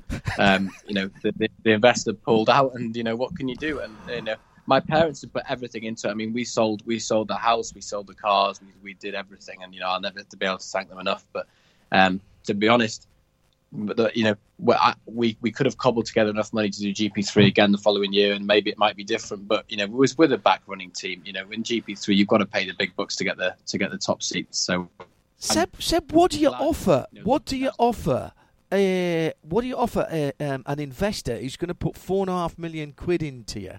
What what can you possibly offer them? I mean, what a kidney? Uh, you know, I, I, I, it's, it's an extraordinary amount of money because quite clearly, until and unless you get to Formula One, and we've kind of strayed off the track here, but I find this fascinating. Until and unless you get to Formula One, and even if you do get to Formula One, there's no there's no guarantee that there's going to be the big bucks coming. There's no guarantee that there's going to be Yeah, yeah. the ability to attract big sponsors because there just isn't the exposure. So you, you have somebody preparing to write a check for four and a half million quid, dollars, whatever. What are you, what are you offering them? Well, they, they get a percentage of your future earnings, basically, um, and you know, the, what, but the reason they, they pulled that was through, you know through no no fault of their own. It just it was circumstance at the time, and it was just timing, you know. And Mm. had the timing been right, it might be different. But I'm very happy sat here, you know, being able to call myself a true Bentley boy, and I've earned this, you know. And the ni- the nice thing about GT racing is is that I you know I've done it for two or three years uh, as a customer. I bought sponsorship, uh, you know, and then progressed to getting a free drive and, and now a factory drive. And it's been a nice transition, and it's happened because of how hard I've worked and my talent alone. That's why I've been picked, and it, it's nice because you know, as you said, even though if you get to F1, there's people still paying when they're there. So you know, it's not like that in GT racing. If you are a factory driver, you know, you've been picked on your on your talent and on many other things, your speed and everything like that. So it's it's nice. It's nice to be sat here now, to be honest, having worked for it. Uh, and I've said this before to a number of people, and, and on interview before, when people say it to me, "Ah, yeah, but you know, it's only GT, it's only sports cars, it's only, it's only." What I always say, and you know, you're going to find this out, and Jordan already has found this out. If you're a works drive, and I'm sure Andy Meyrick, who I know you you've worked with in the past, and say hi to Andy next Yeah. time um, you speak to him for me, won't you? Um, uh, we've talked about this in the past on the show if you get to be a works driver, you're the top of the tree. It doesn't matter whether Yeah. that is a works driver in a Toyota LMP1 car at Le Mans, whether it's a Ferrari driver in Formula One, whether Yeah. it's a you know a whatever in rallying, Hyundai uh, driver in rallying or touring cars, or a Bentley driver in GT. You're the top of the tree at that point, and you've uh, and you Yeah, you said you've earned it. You have earned it, and and you've got a certain standard to keep up as well, there, haven't you? Yeah, exactly. As as you said, I- I'd I'd love to find out the stat of how many works drivers there are in the world. I think you'd be shocked. It'd be less than a couple of hundred, you know. Yeah. And and if you do the stats on that, Yeah, I think You know. it's not something. I think it's definitely below three, two hundred. yeah, it, you know, you, you you are, you know, if you work it out against the population of the world, you know, you're in a very elite circle, and, and it's nice to be there. But as you said, you know, now's the time for me to prove myself and, and step up and get up to speed really quick. You know, I'm going to, to Bathurst in a couple of weeks. Never even seen the place, you know, and, I, and that's expected of me now to go there and get straight up to pace. You know, no no messing around. Um, you know, and I'm, you know, I wouldn't I wouldn't have signed if I didn't think I could do it. So it should be all right. I mean, that's a fabulous challenge you've got as your as your first time in competitive a competitive situation, pulling on a set of Works Bentley overalls, Yeah. uh, a, a car that is a massive fan favourite on the mountain, uh, an event that is quite honestly like no other. Because it's still Yeah. the only place I know that starts in the dark but has no darkness qualifying or practice. So if you're the starting driver and you've never been there before, you'll have never seen the place in the dark, which is an extraordinary thing to see.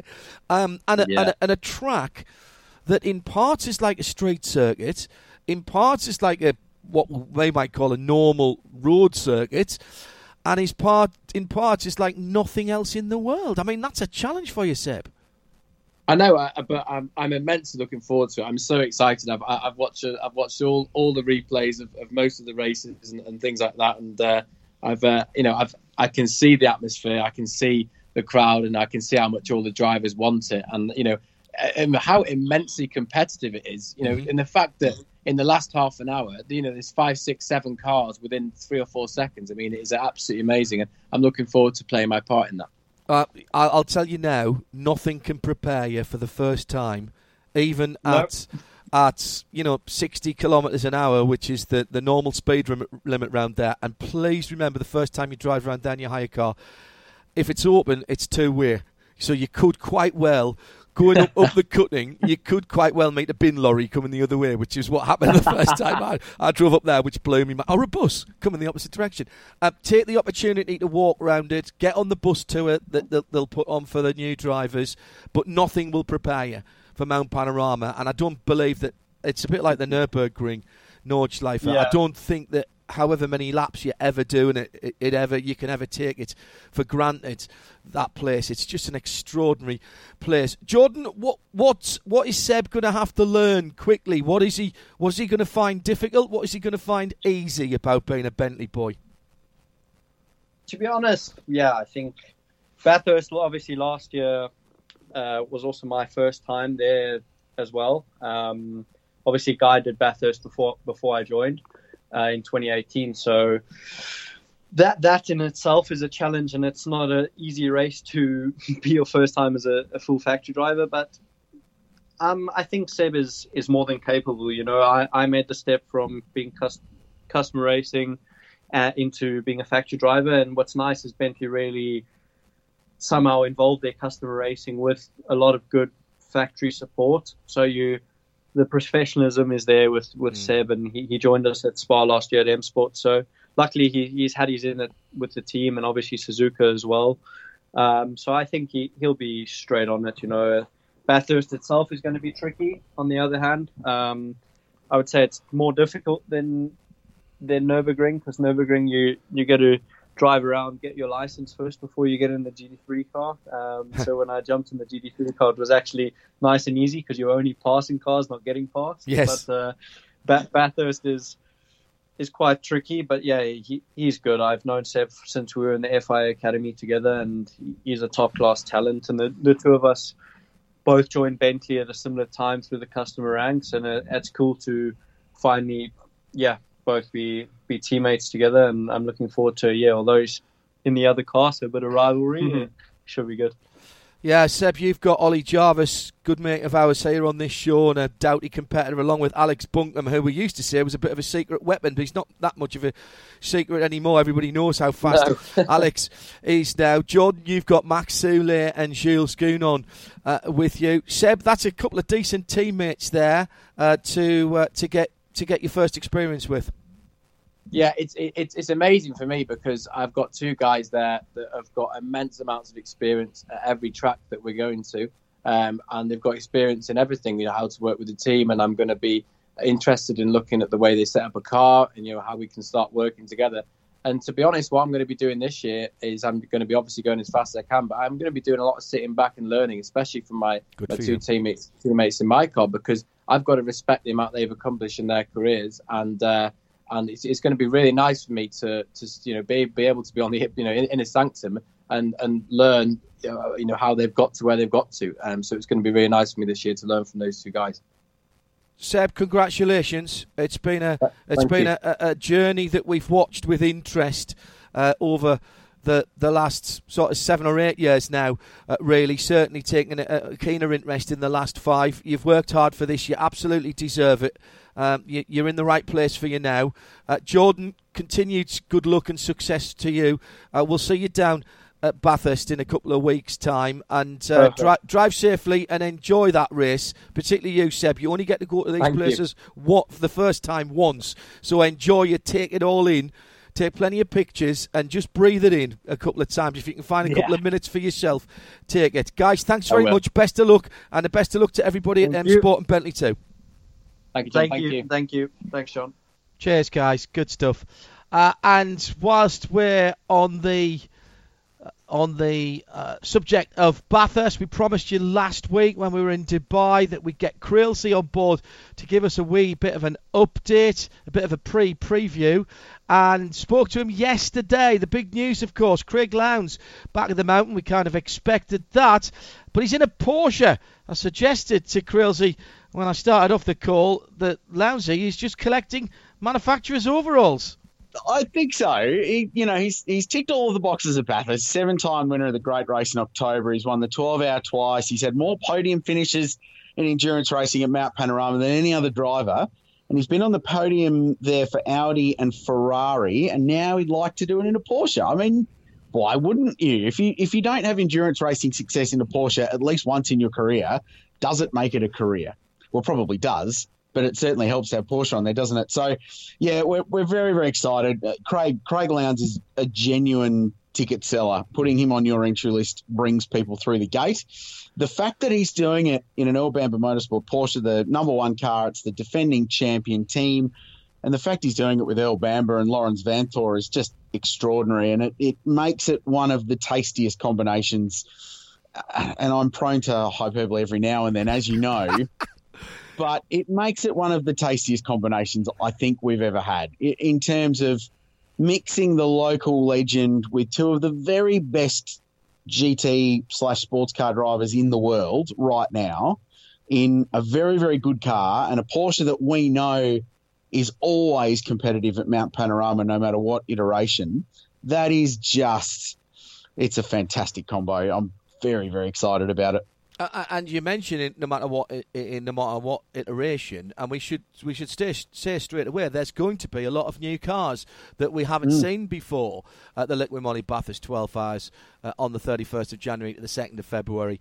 So a month away, less than a month uh, away, uh, and uh, that's because of the the unique way in which the homologation works. So a lot of cars that people will have been familiar with through various GT3 competitions in IMSA and further afield uh, last year now get to see the mountain for the first time. And I presume that GT3R is the new car then, is it?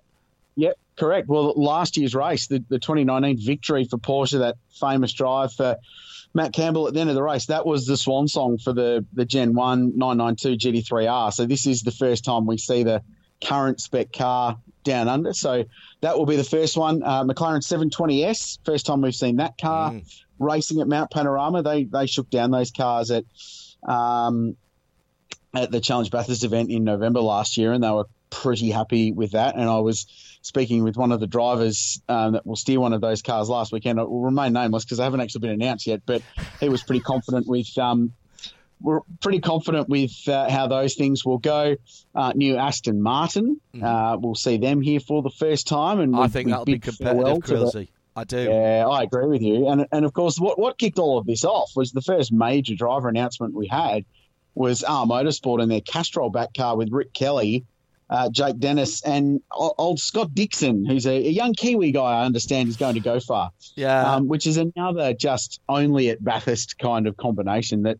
Um, racing geeks like I just trip over every time. It's amazing. Uh, Jake Dennis was such a superstar at Bathurst last year. R Motorsport, big partnership with Aston Martin. Rick Kelly needs no introduction. And as you say, Scott Dixon, who has proved to be, and, and, and we heard uh, even last week on the first big interview of the of the new series, Richard Westbrook confirmed as an Aston Martin driver for Le Mans.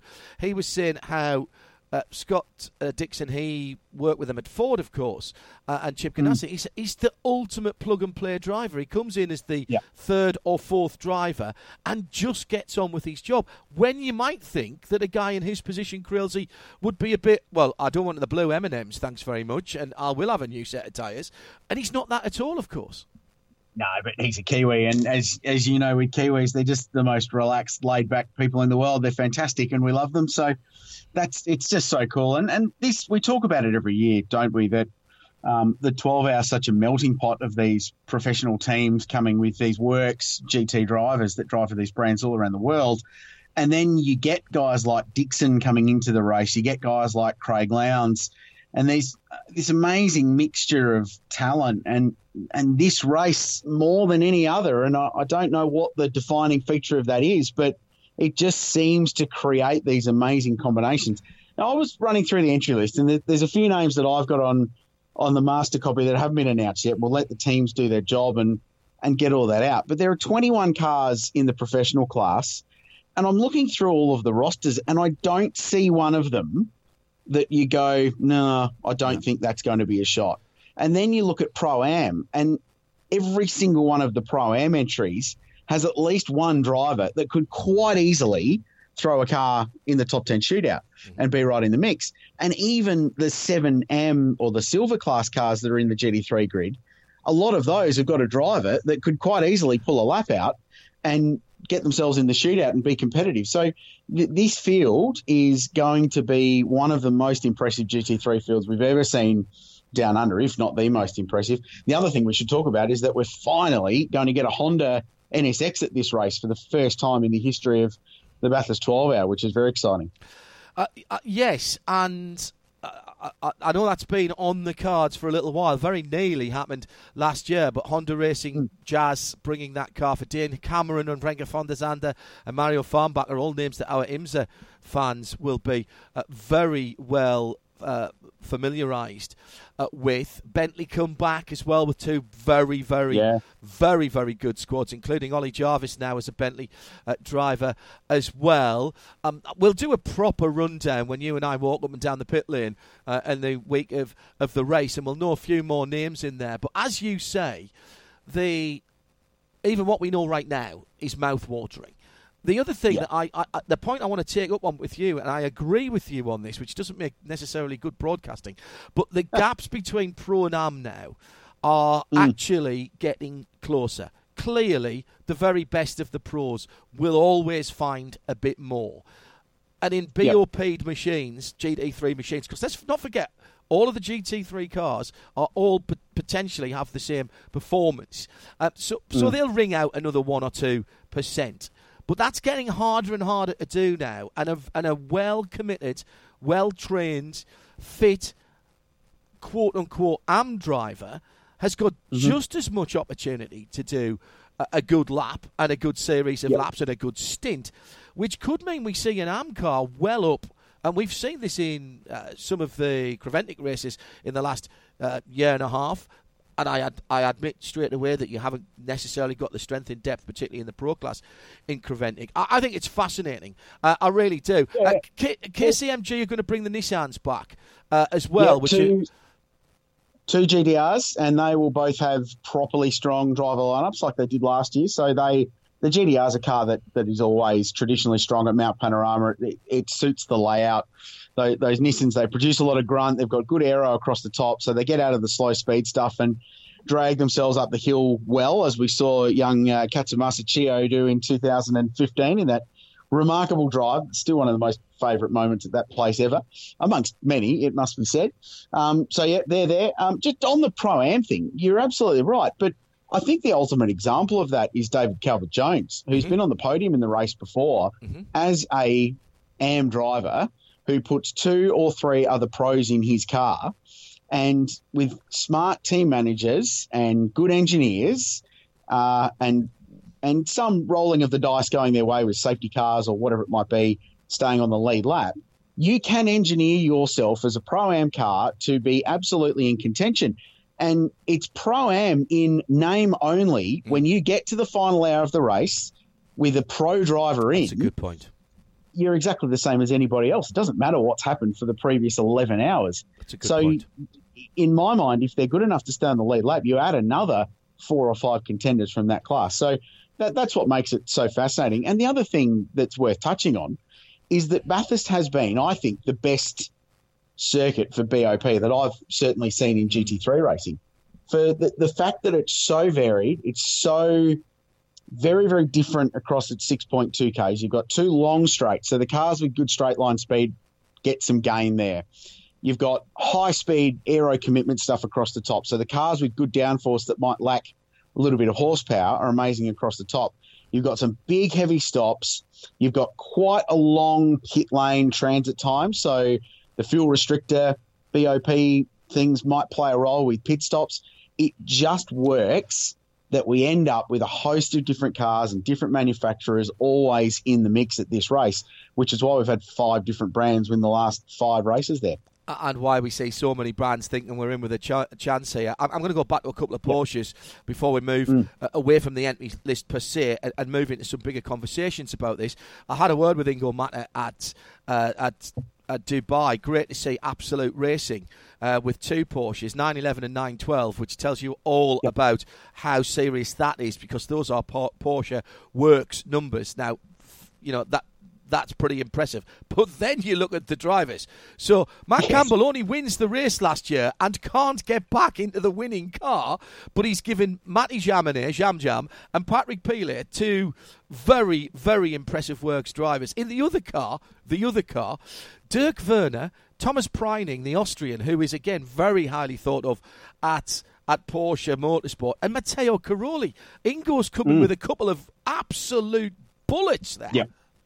Yeah, so they've split the winning combo up, haven't they? So Matt Campbell's in 911, Dirk Werner, who won the race last year, is in 912, and Earl Bamber Motorsport are back to defend their team victory with Bamber, Vanthoor, and Lowndes. Mm. So we, the, the odds of defending your victory, whether depending on who you are, is actually quite high. There's three shots of a defending winner to to go around again. Point. Very, very cool. Yeah, absolutely love it. The the the big guns that haven't been announced yet are the Mercedes AMG teams, and the AMG GT3 is always strong at Mount Panorama. We saw that last year with GruppeM. They're back again, and I, I don't actually haven't seen their drivers yet, so I couldn't even hint to see who they are. But Triple uh, Eight's been just, fairly well trailed, though, hasn't it, Crailsey? D- yeah, dare look, we mention it, that?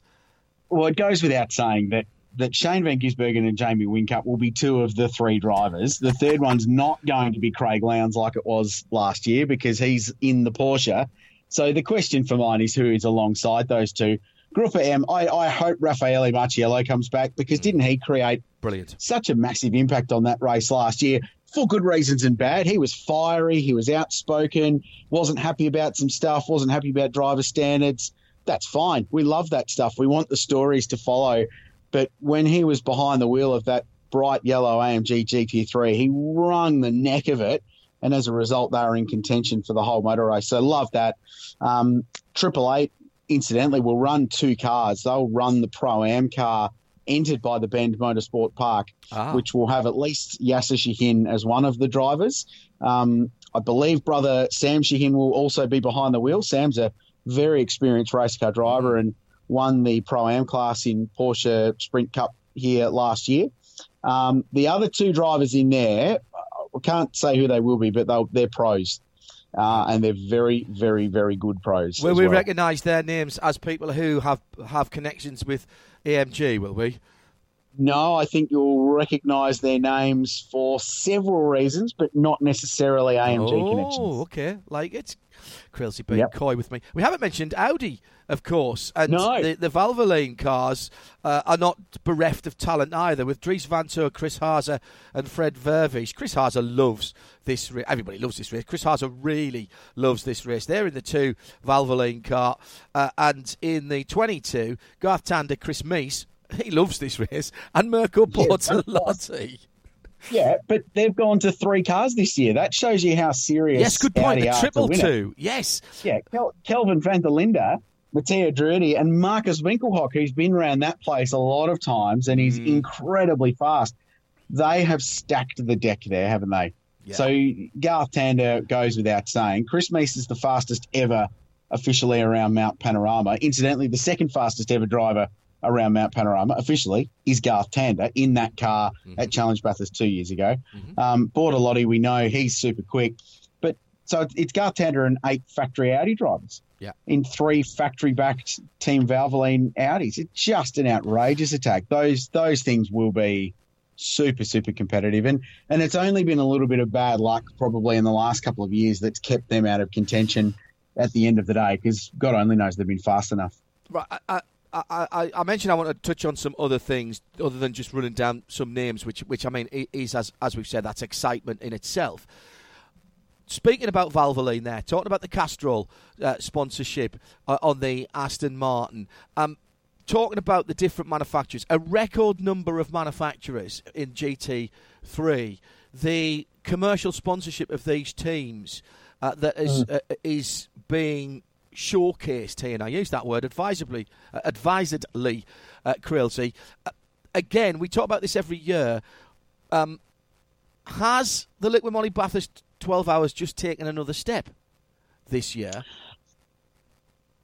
Yeah, yeah, it has. Um, but it's taken steps like this for the last five years. I'd agree so, with that.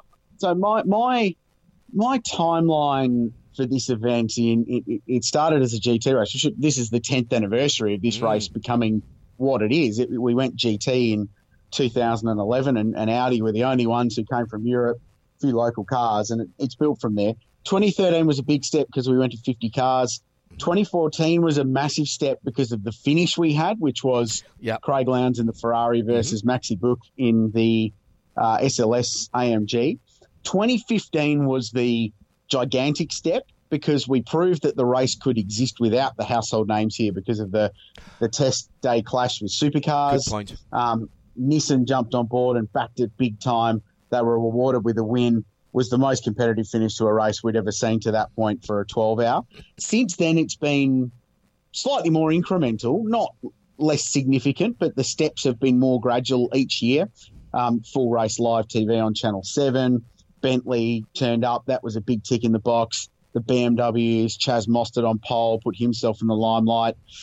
You know, Whincup came along in 2017 in the Ferrari. That was such a good moment, um, and so on and so on. I think it's just that evolution that every year it's just taken another step forward. And as it grows in profile, as it continues to raise its status globally, but also here in Australia, um, yeah, people are seeing value in, in jumping on board. And Castrol's the ultimate example. That's a brand with a huge, long history at Bathurst and Mount Panorama, and, and they've got a they've got a finger in the pie in the 1000, backing Rick Kelly's entry in that car. It'll be a Ford Mustang this year in supercars, and they wanted to continue that relationship with Rick and, and get a car in the 12 hour as well and try and win that. I, um, there's, there's been a few comments about the number of entries.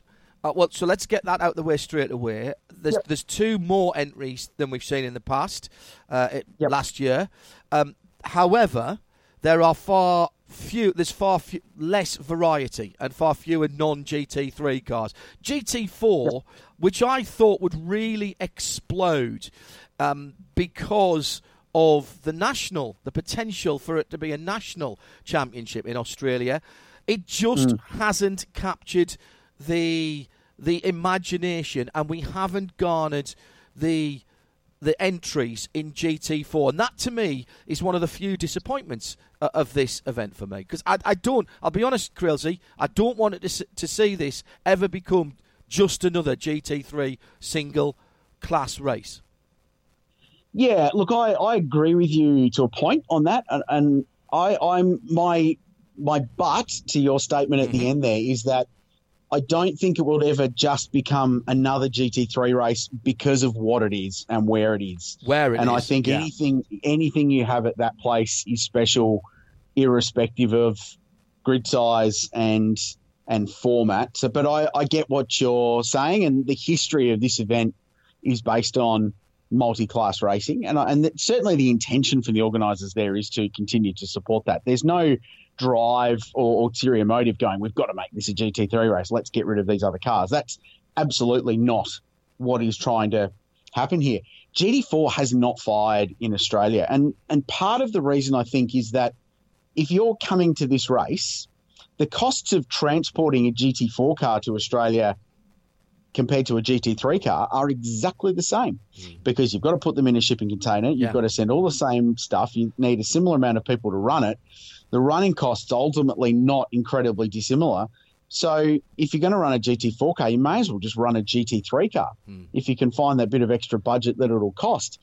Um, and you're in the outright class and you'll have a shot at, at either winning Silver Pro Am or if you've got a gun group of drivers, you might have a crack at winning the thing overall. There's not So- a GT4 national championship either in, in Australia, which kind of surprises me as well. Well, there, there is, and they're running they're running a GT4 class within Australian GT oh. this year, and, and they've got a, a sequence of rounds. Right, but there's just there's not the core group of cars right. here to support it strong enough either. So they they they'll run within the GT3 cars in Australian GT, but if they put a standalone race on, I, I don't believe there's more than 10 cars that would turn up and run. There's quite a few GT4 cars in Australia, but they're all used for track days and drive days and consumer events. There's a bunch of McLaren 570 GT4s here. I know there's quite a few BMWs. There's a Mustang, but they're used for they're used for fun amusing days, and the people that own them don't want to race them and aren't interested in racing them. How, how's, So- how's Aussie GT doing? Because it's it's had, um, in some respects, it's even had a love hate relationship with this event. But clearly, if there is a good Aussie national GT series, the potential for more and varied entries to the Liqui Moly Bathurst 12 hours is raised. And uh, I know there's a lot of GT3s. There are some GT3s um, that are getting quite old now. And GT3 cars are getting very expensive everywhere. And that normally means more expensive in Australia because of the way your import laws work, which is kind of another way why I'm surprised a GT4 car, which is a fraction of the cost of a GT3 car to buy, and it, it's even Yeah. cheaper to run here uh, in the in the rest of the world. I'm, I'm kind of surprised that that hasn't taken off. Yeah, yeah, I, and I, I, to be honest, I think the organisers are as well. Um, I'm sure they thought it would have been bigger than it was. Yeah, look, Australian GT is going through a, a challenging little time. It had a, a really challenging year last year in terms of grid numbers. Um, the racing is still pretty good, and there were some good guys at the front.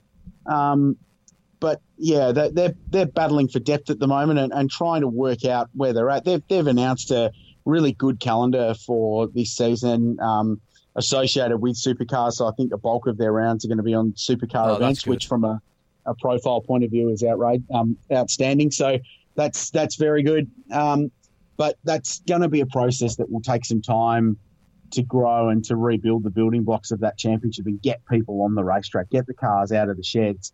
Um, this the, the 12 hour doubles is the opening round of the Australian Endurance GT Championship, but there are probably five or six cars in it that are going to go on and continue racing Aussie GT this year. So I, I don't think it's had an enormous impact on the entry for this race.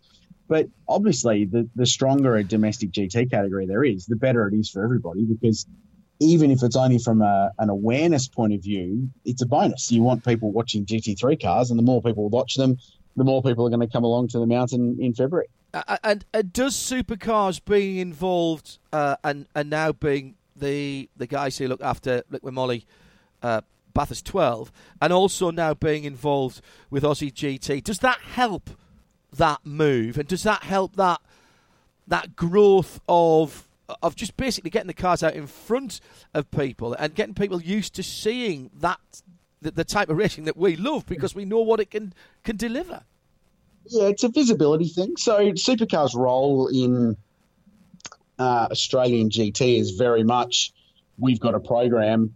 Here's what the deal is for you to come and be on it. Um, so, so GT come along as a support category. To the very best of my knowledge, there's no arrangement for supercars to step in and run it and operate the category. Um, they've they've got enough on their own plate with their own championship at the moment as well, and I don't think that's something they're looking at. I can't speak for them, and we can we can chase that official line if you like in a couple of weeks' time when you're down this part of the world. But um, it, it's certainly an interesting story. But just being on that program, as good as the alternatives now are, and, and certainly the alternatives to being on supercars are probably stronger than they've ever been in a couple of years with the ARG product and TCR and S5000, et cetera, et cetera. Um, it's still the number one show in town. Best TV package, um, best attendances, huge events, um, great calendar. So from a visibility standpoint, it is still the place to be and to go motor racing if you want eyeballs on your product. So it can only be positive for GT to be on there, even if it comes with its own different challenges like scheduling and transport and things like that. But um, yeah, look, it, it's a topic we could dedicate an entire two hours to if we needed to. Is in in the the ebbs and flows of GT racing in this part of the world. It's well, it's the same everywhere. I think it's magnified in Australia because of you know just simply where you are and the vagaries of how much taxes people have to pay on even bringing racing cars into the country, which I, I think is something that a lot of people further afield don't really really understand. Um, just I, I just want to finish off on on on one other point uh, about the event itself, and I think a plus point. Um, I, I don't want people to think I'm I'm being negative about all the GT3 cars. I'm not at all. Um, I, I, my my worry for this race is it.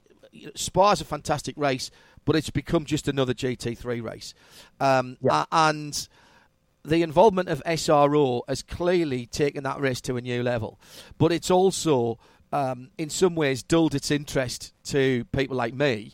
Um, and I, I accept I'm speaking personally here, and I'm, I'm, there may not be a whole other people, but there's a lot of things about Spa that make me not really that interested in it anymore.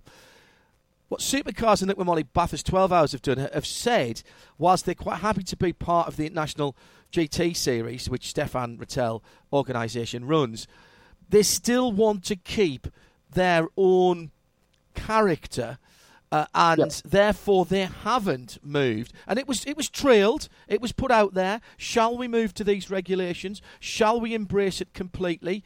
Uh, certainly, SRO wanted that for the obvious reasons. It's part of their their yep. championship. But this isn't their race, and it was never their race. They didn't create it, and and I think that was number one. I think it was quite brave for the the authorities. Uh, uh and the series at uh, or the organisers of the event to, to, to say no. I think we'll we'll stay on our own two feet for a little while. But I think it was the right idea. Yeah, look, I think you need to. There's probably um, praise that needs to go both ways here because yeah, you're bang on, and, and and SRO definitely were keen to see the same set of sporting, and we're talking about sporting rigs here. Mm-hmm. That were going to change the way that the race was was run. Not massively, um, in fairness, Crazy. We talked no, about no. this yeah, it wasn't going to do. I, I, still don't think it was going to do an enormous amount to the way the race no. played out, just because of the intricacies of Mount Panorama and the way races go there. But anyway, that's another story. Um, but and, and, I understand that they wanted that. I understand they want consistency across the five Intercontinental GT Challenge races. If you're running a championship that's a global series, you want that. But at the same time, I was an understanding that this race is so unique to its local market um, that you need to keep some unique aspects to it to make it work in that local market. I think it's um, unique to the, the world. Support, I think it's unique to the world yeah. of GT3 racing as well, Crailsey. In yeah, exactly, exactly right. In that respect, um, you know, in some ways, it had a bigger international following than it had at home when it first first started. And in, the, and in, the, same yeah. way as the Le Mans 24 Hours doesn't run to exactly the same sporting regulations as the WEC, despite the fact that it's the final round of the WEC now, I don't see yeah. that there's any. And promoted, promoted by the same people. Yeah, exactly. Um, exactly um, right. Yeah, look. Yeah, no, I, I agree with you. So, so supercars and, and the Bathurst 12 hour organisers floated the change of rules, put, put out a press release. Um, and the feedback we got from that was negative. So they put their hand up and said, no, do you know what? We're going to go back and we're going to go back to the way it was because that worked and that's what people were happy with. And SRO said, yep, we, uh, absolutely, you've got to do that. It's your event. You need people to be happy. Go forth. Um, so they, they, they compromised. And that's if there was more compromise like that in the motor racing world, oh. the whole sport might be in a much better place than yeah, it man, is now. Brother. Yeah, man. Yeah, exactly. So I think that's that's just a, a unique factor. If the other thing that, that gets me about the, the 12 hour, and I, I think what makes it work is that it's Spa and and even other intercontinental rounds, although there was a little bit of it at Kyalami at the last round, which looked like a really cool event and, mm. and one that I'd actually quite like to get to this year. Um, here is so unique because our, yeah, yeah, I will absolutely. Um, Australia is such a, a, local and isolated market that we rely on the household names that are primarily supercar drivers that are the most known motor racing personalities in the paddock. So the, the equivalent of us parachuting a Craig Lowndes, a Shane Van Gisbergen, a Tim Slade, a Scott McLaughlin, whoever it might be, into the Bathurst 12 hour would be like a NASCAR driver jumping into the Indianapolis eight hours intercontinental round that will happen later this year, mm-hmm. um, which for the IGTC would be enormous. It's not going to happen, but it would be amazing. So our local market is so unique. Having said that, that we've got Kurt got, Busch at uh, the Rolex, of course. Well, it, which is ex- very, very cool. We've seen Dale Earnhardt, we've seen Jimmie Johnson and others have a crack at that as well, which is terrific. Um, you don't get that at Spa because no. what series do you drag people from? The only real massive high profile that would that would move the needle would be a Formula One driver, and they're not going to do it because they're busy being Formula One drivers. So it's such a unique part of the Bathurst 12 hour in particular that you get that melting pot we talked about of the potential to put together a, a combination that includes Rick Kelly and Scott Dixon and Jake Dennis in the same car and Laurens Vanthoor, Earl Bamber and Craig Lowndes. It just wouldn't happen anywhere else in the world and that's what makes this event unique. So even if down the road, and I, I sound like I'm trying to defend something that hasn't even happened, and I'm not trying to do that. Even if down the road it goes full GT3, whether it's by design or by natural evolution. evolution. Yeah. Correct. We've still got that completely unique selling point that will continue to make this race um, stand on its own two feet. And the other factor is, and I keep going back to it, is that there's no place like Mount Panorama. Agreed. And that utterly bonkers 6.2 Ks of road, the hills a couple of hours outside of Sydney remains a complete leveler for any motor race. So even if it did end up being a GT3 race, and I'm on your program here, I'm I want it to stay class racing because I like that, and it's good fun and it adds some more variables. The the the Bathurst factor still would play a role in making it unbelievably good. We'll have another chat about this in a couple of weeks' time when we have uh, midweek motorsport in the ridiculously early hours uh, of the morning from the press, press room at, uh, at Mount Panorama. Uh, got to finish off with one other point, which is uh, uh, related to the race only in uh, in passing. Um, you guys have had a horrible time recently around Australia. What's the situation? I saw that there was a bit of wet weather blew through over the weekend. Um, we got a bit of it in, in Dubai, believe it or not. But um, what's the situation with the fires? Uh, uh, uh, we're not. I mean. It, Ultimately, if a motor race can't happen um, because of the fires, it's it's not that important, and there's people have lost their homes and lost their lives. So let, I'm not Yeah. trying at all to, to play that down, but there will be people who'll be wanting to know what the situation is. Yep, definitely, and and completely fair enough. So I, I uh, where where I am in Adelaide, it's um, quite bone dry. But uh, having said that, we we brought Asian Le Mans to town on the weekend, and it started raining as they arrived. So. Uh, maybe bringing a motor race is actually a good thing to bring some precipitation. It was the same in Dubai, so there you go. Yeah. Um, yeah, look, the, the situation is that, um, well, for starters, and, and I haven't checked what, what the weather's doing in the east today, but there was a big band of rain forecast to be through as we're speaking. Um, that could potentially be quite significant on exactly the areas where they need significant rain. So that's great. Um, yeah, look, fire's still burning. Um, people still under threat. Uh, it, it's been a remarkable couple of months being part of it. And even where I am, we've had fires within five or 10 kilometres of me um, that have all been controlled but have been potentially quite serious. So it's it's not just the East Coast. Kangaroo Island, south of where I am in South Australia, has been decimated and almost 50% of the entire place. And KI, it's about the same size as London. Um, so imagine 50% of that just disappearing under a wall of fire, and, and you get a kind of idea what it's been. The response has been unbelievably good, and uh, it, it continues, and the fundraising efforts have been great. We've had Big Bash cricketers saying they're going to pledge 500 bucks for every hit, uh, every six they hit, every wicket they take. Um, Shane Warne auctioned off his baggy green that he played in the Ashes with and made a million dollars for doing so. Um, the fundraising's been phenomenal. Um, as we talk, the Bathurst 12 Hour is about to announce our response to it, and there will be an announcement Friday morning Australian time. So tomorrow Australian time. Uh, what is it Wednesday night there? So it'll be Thursday sometime in the UK uh, as to what we're planning for that. But it will involve our official charity, which is the Lions Club, who have a disaster relief fund that Yeah, they've set very up. good, very good. So we'll be we'll be we'll be backing that, and there will be ways and means for teams competing in the race to get involved. Now, whether that's by auctioning off some stuff, whether that's by donating money, whether that's by pledging a certain amount per lap they complete in the race, there are whole different ways that we're going to be able to do it. Uh, the other thing we're going to do, and, and we haven't formally announced it yet, but why not? We're um, we're going to make sure we back the um, back the firefighters in the uh, the RFA, which is or the RFS, which is the Regional Fire Service in New South Wales, in particular, because New South Wales has just been absolutely smashed, and that's a region uh, very very close to Bathurst. So for the, for those unaware, when you're driving to Bathurst from Sydney, you go through a town called Lithgow. It's the last town before you get to Bathurst. It's about 50 minutes away.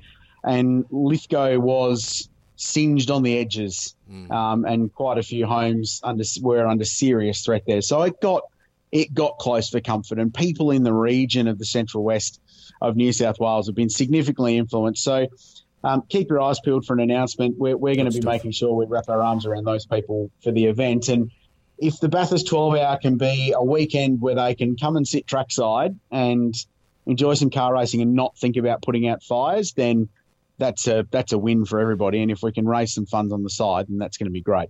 Crailsey, brilliant as ever, mate. I'll see you in person uh, in in a couple of weeks. Uh, I've got. I'm bringing something for you, something that you Oh, really? really enjoy. Yeah.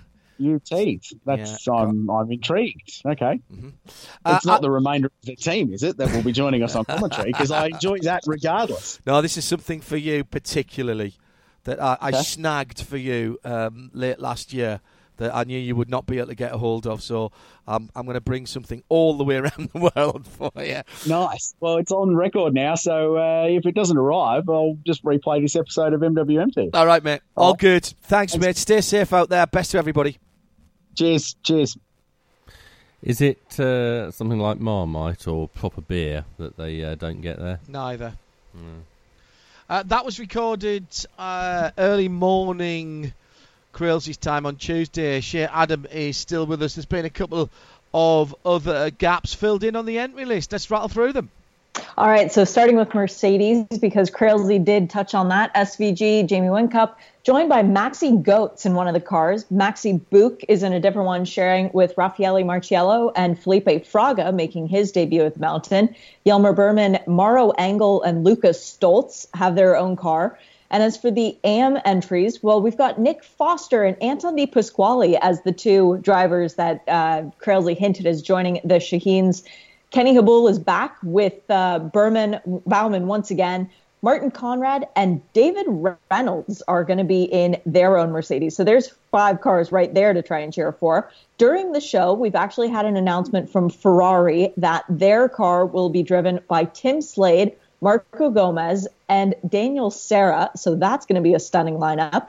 Porsche formalized the announcement late last night. David Calvert Jones, joined by Jackson Evans and Romain Dumas. And for the Lamborghini, we're getting a professional effort. Team owner Andrea Caldarelli driving alongside Dennis Lind, one of the drivers in your race of the year last year, John. Barcelona 24 Hours, one of the winners.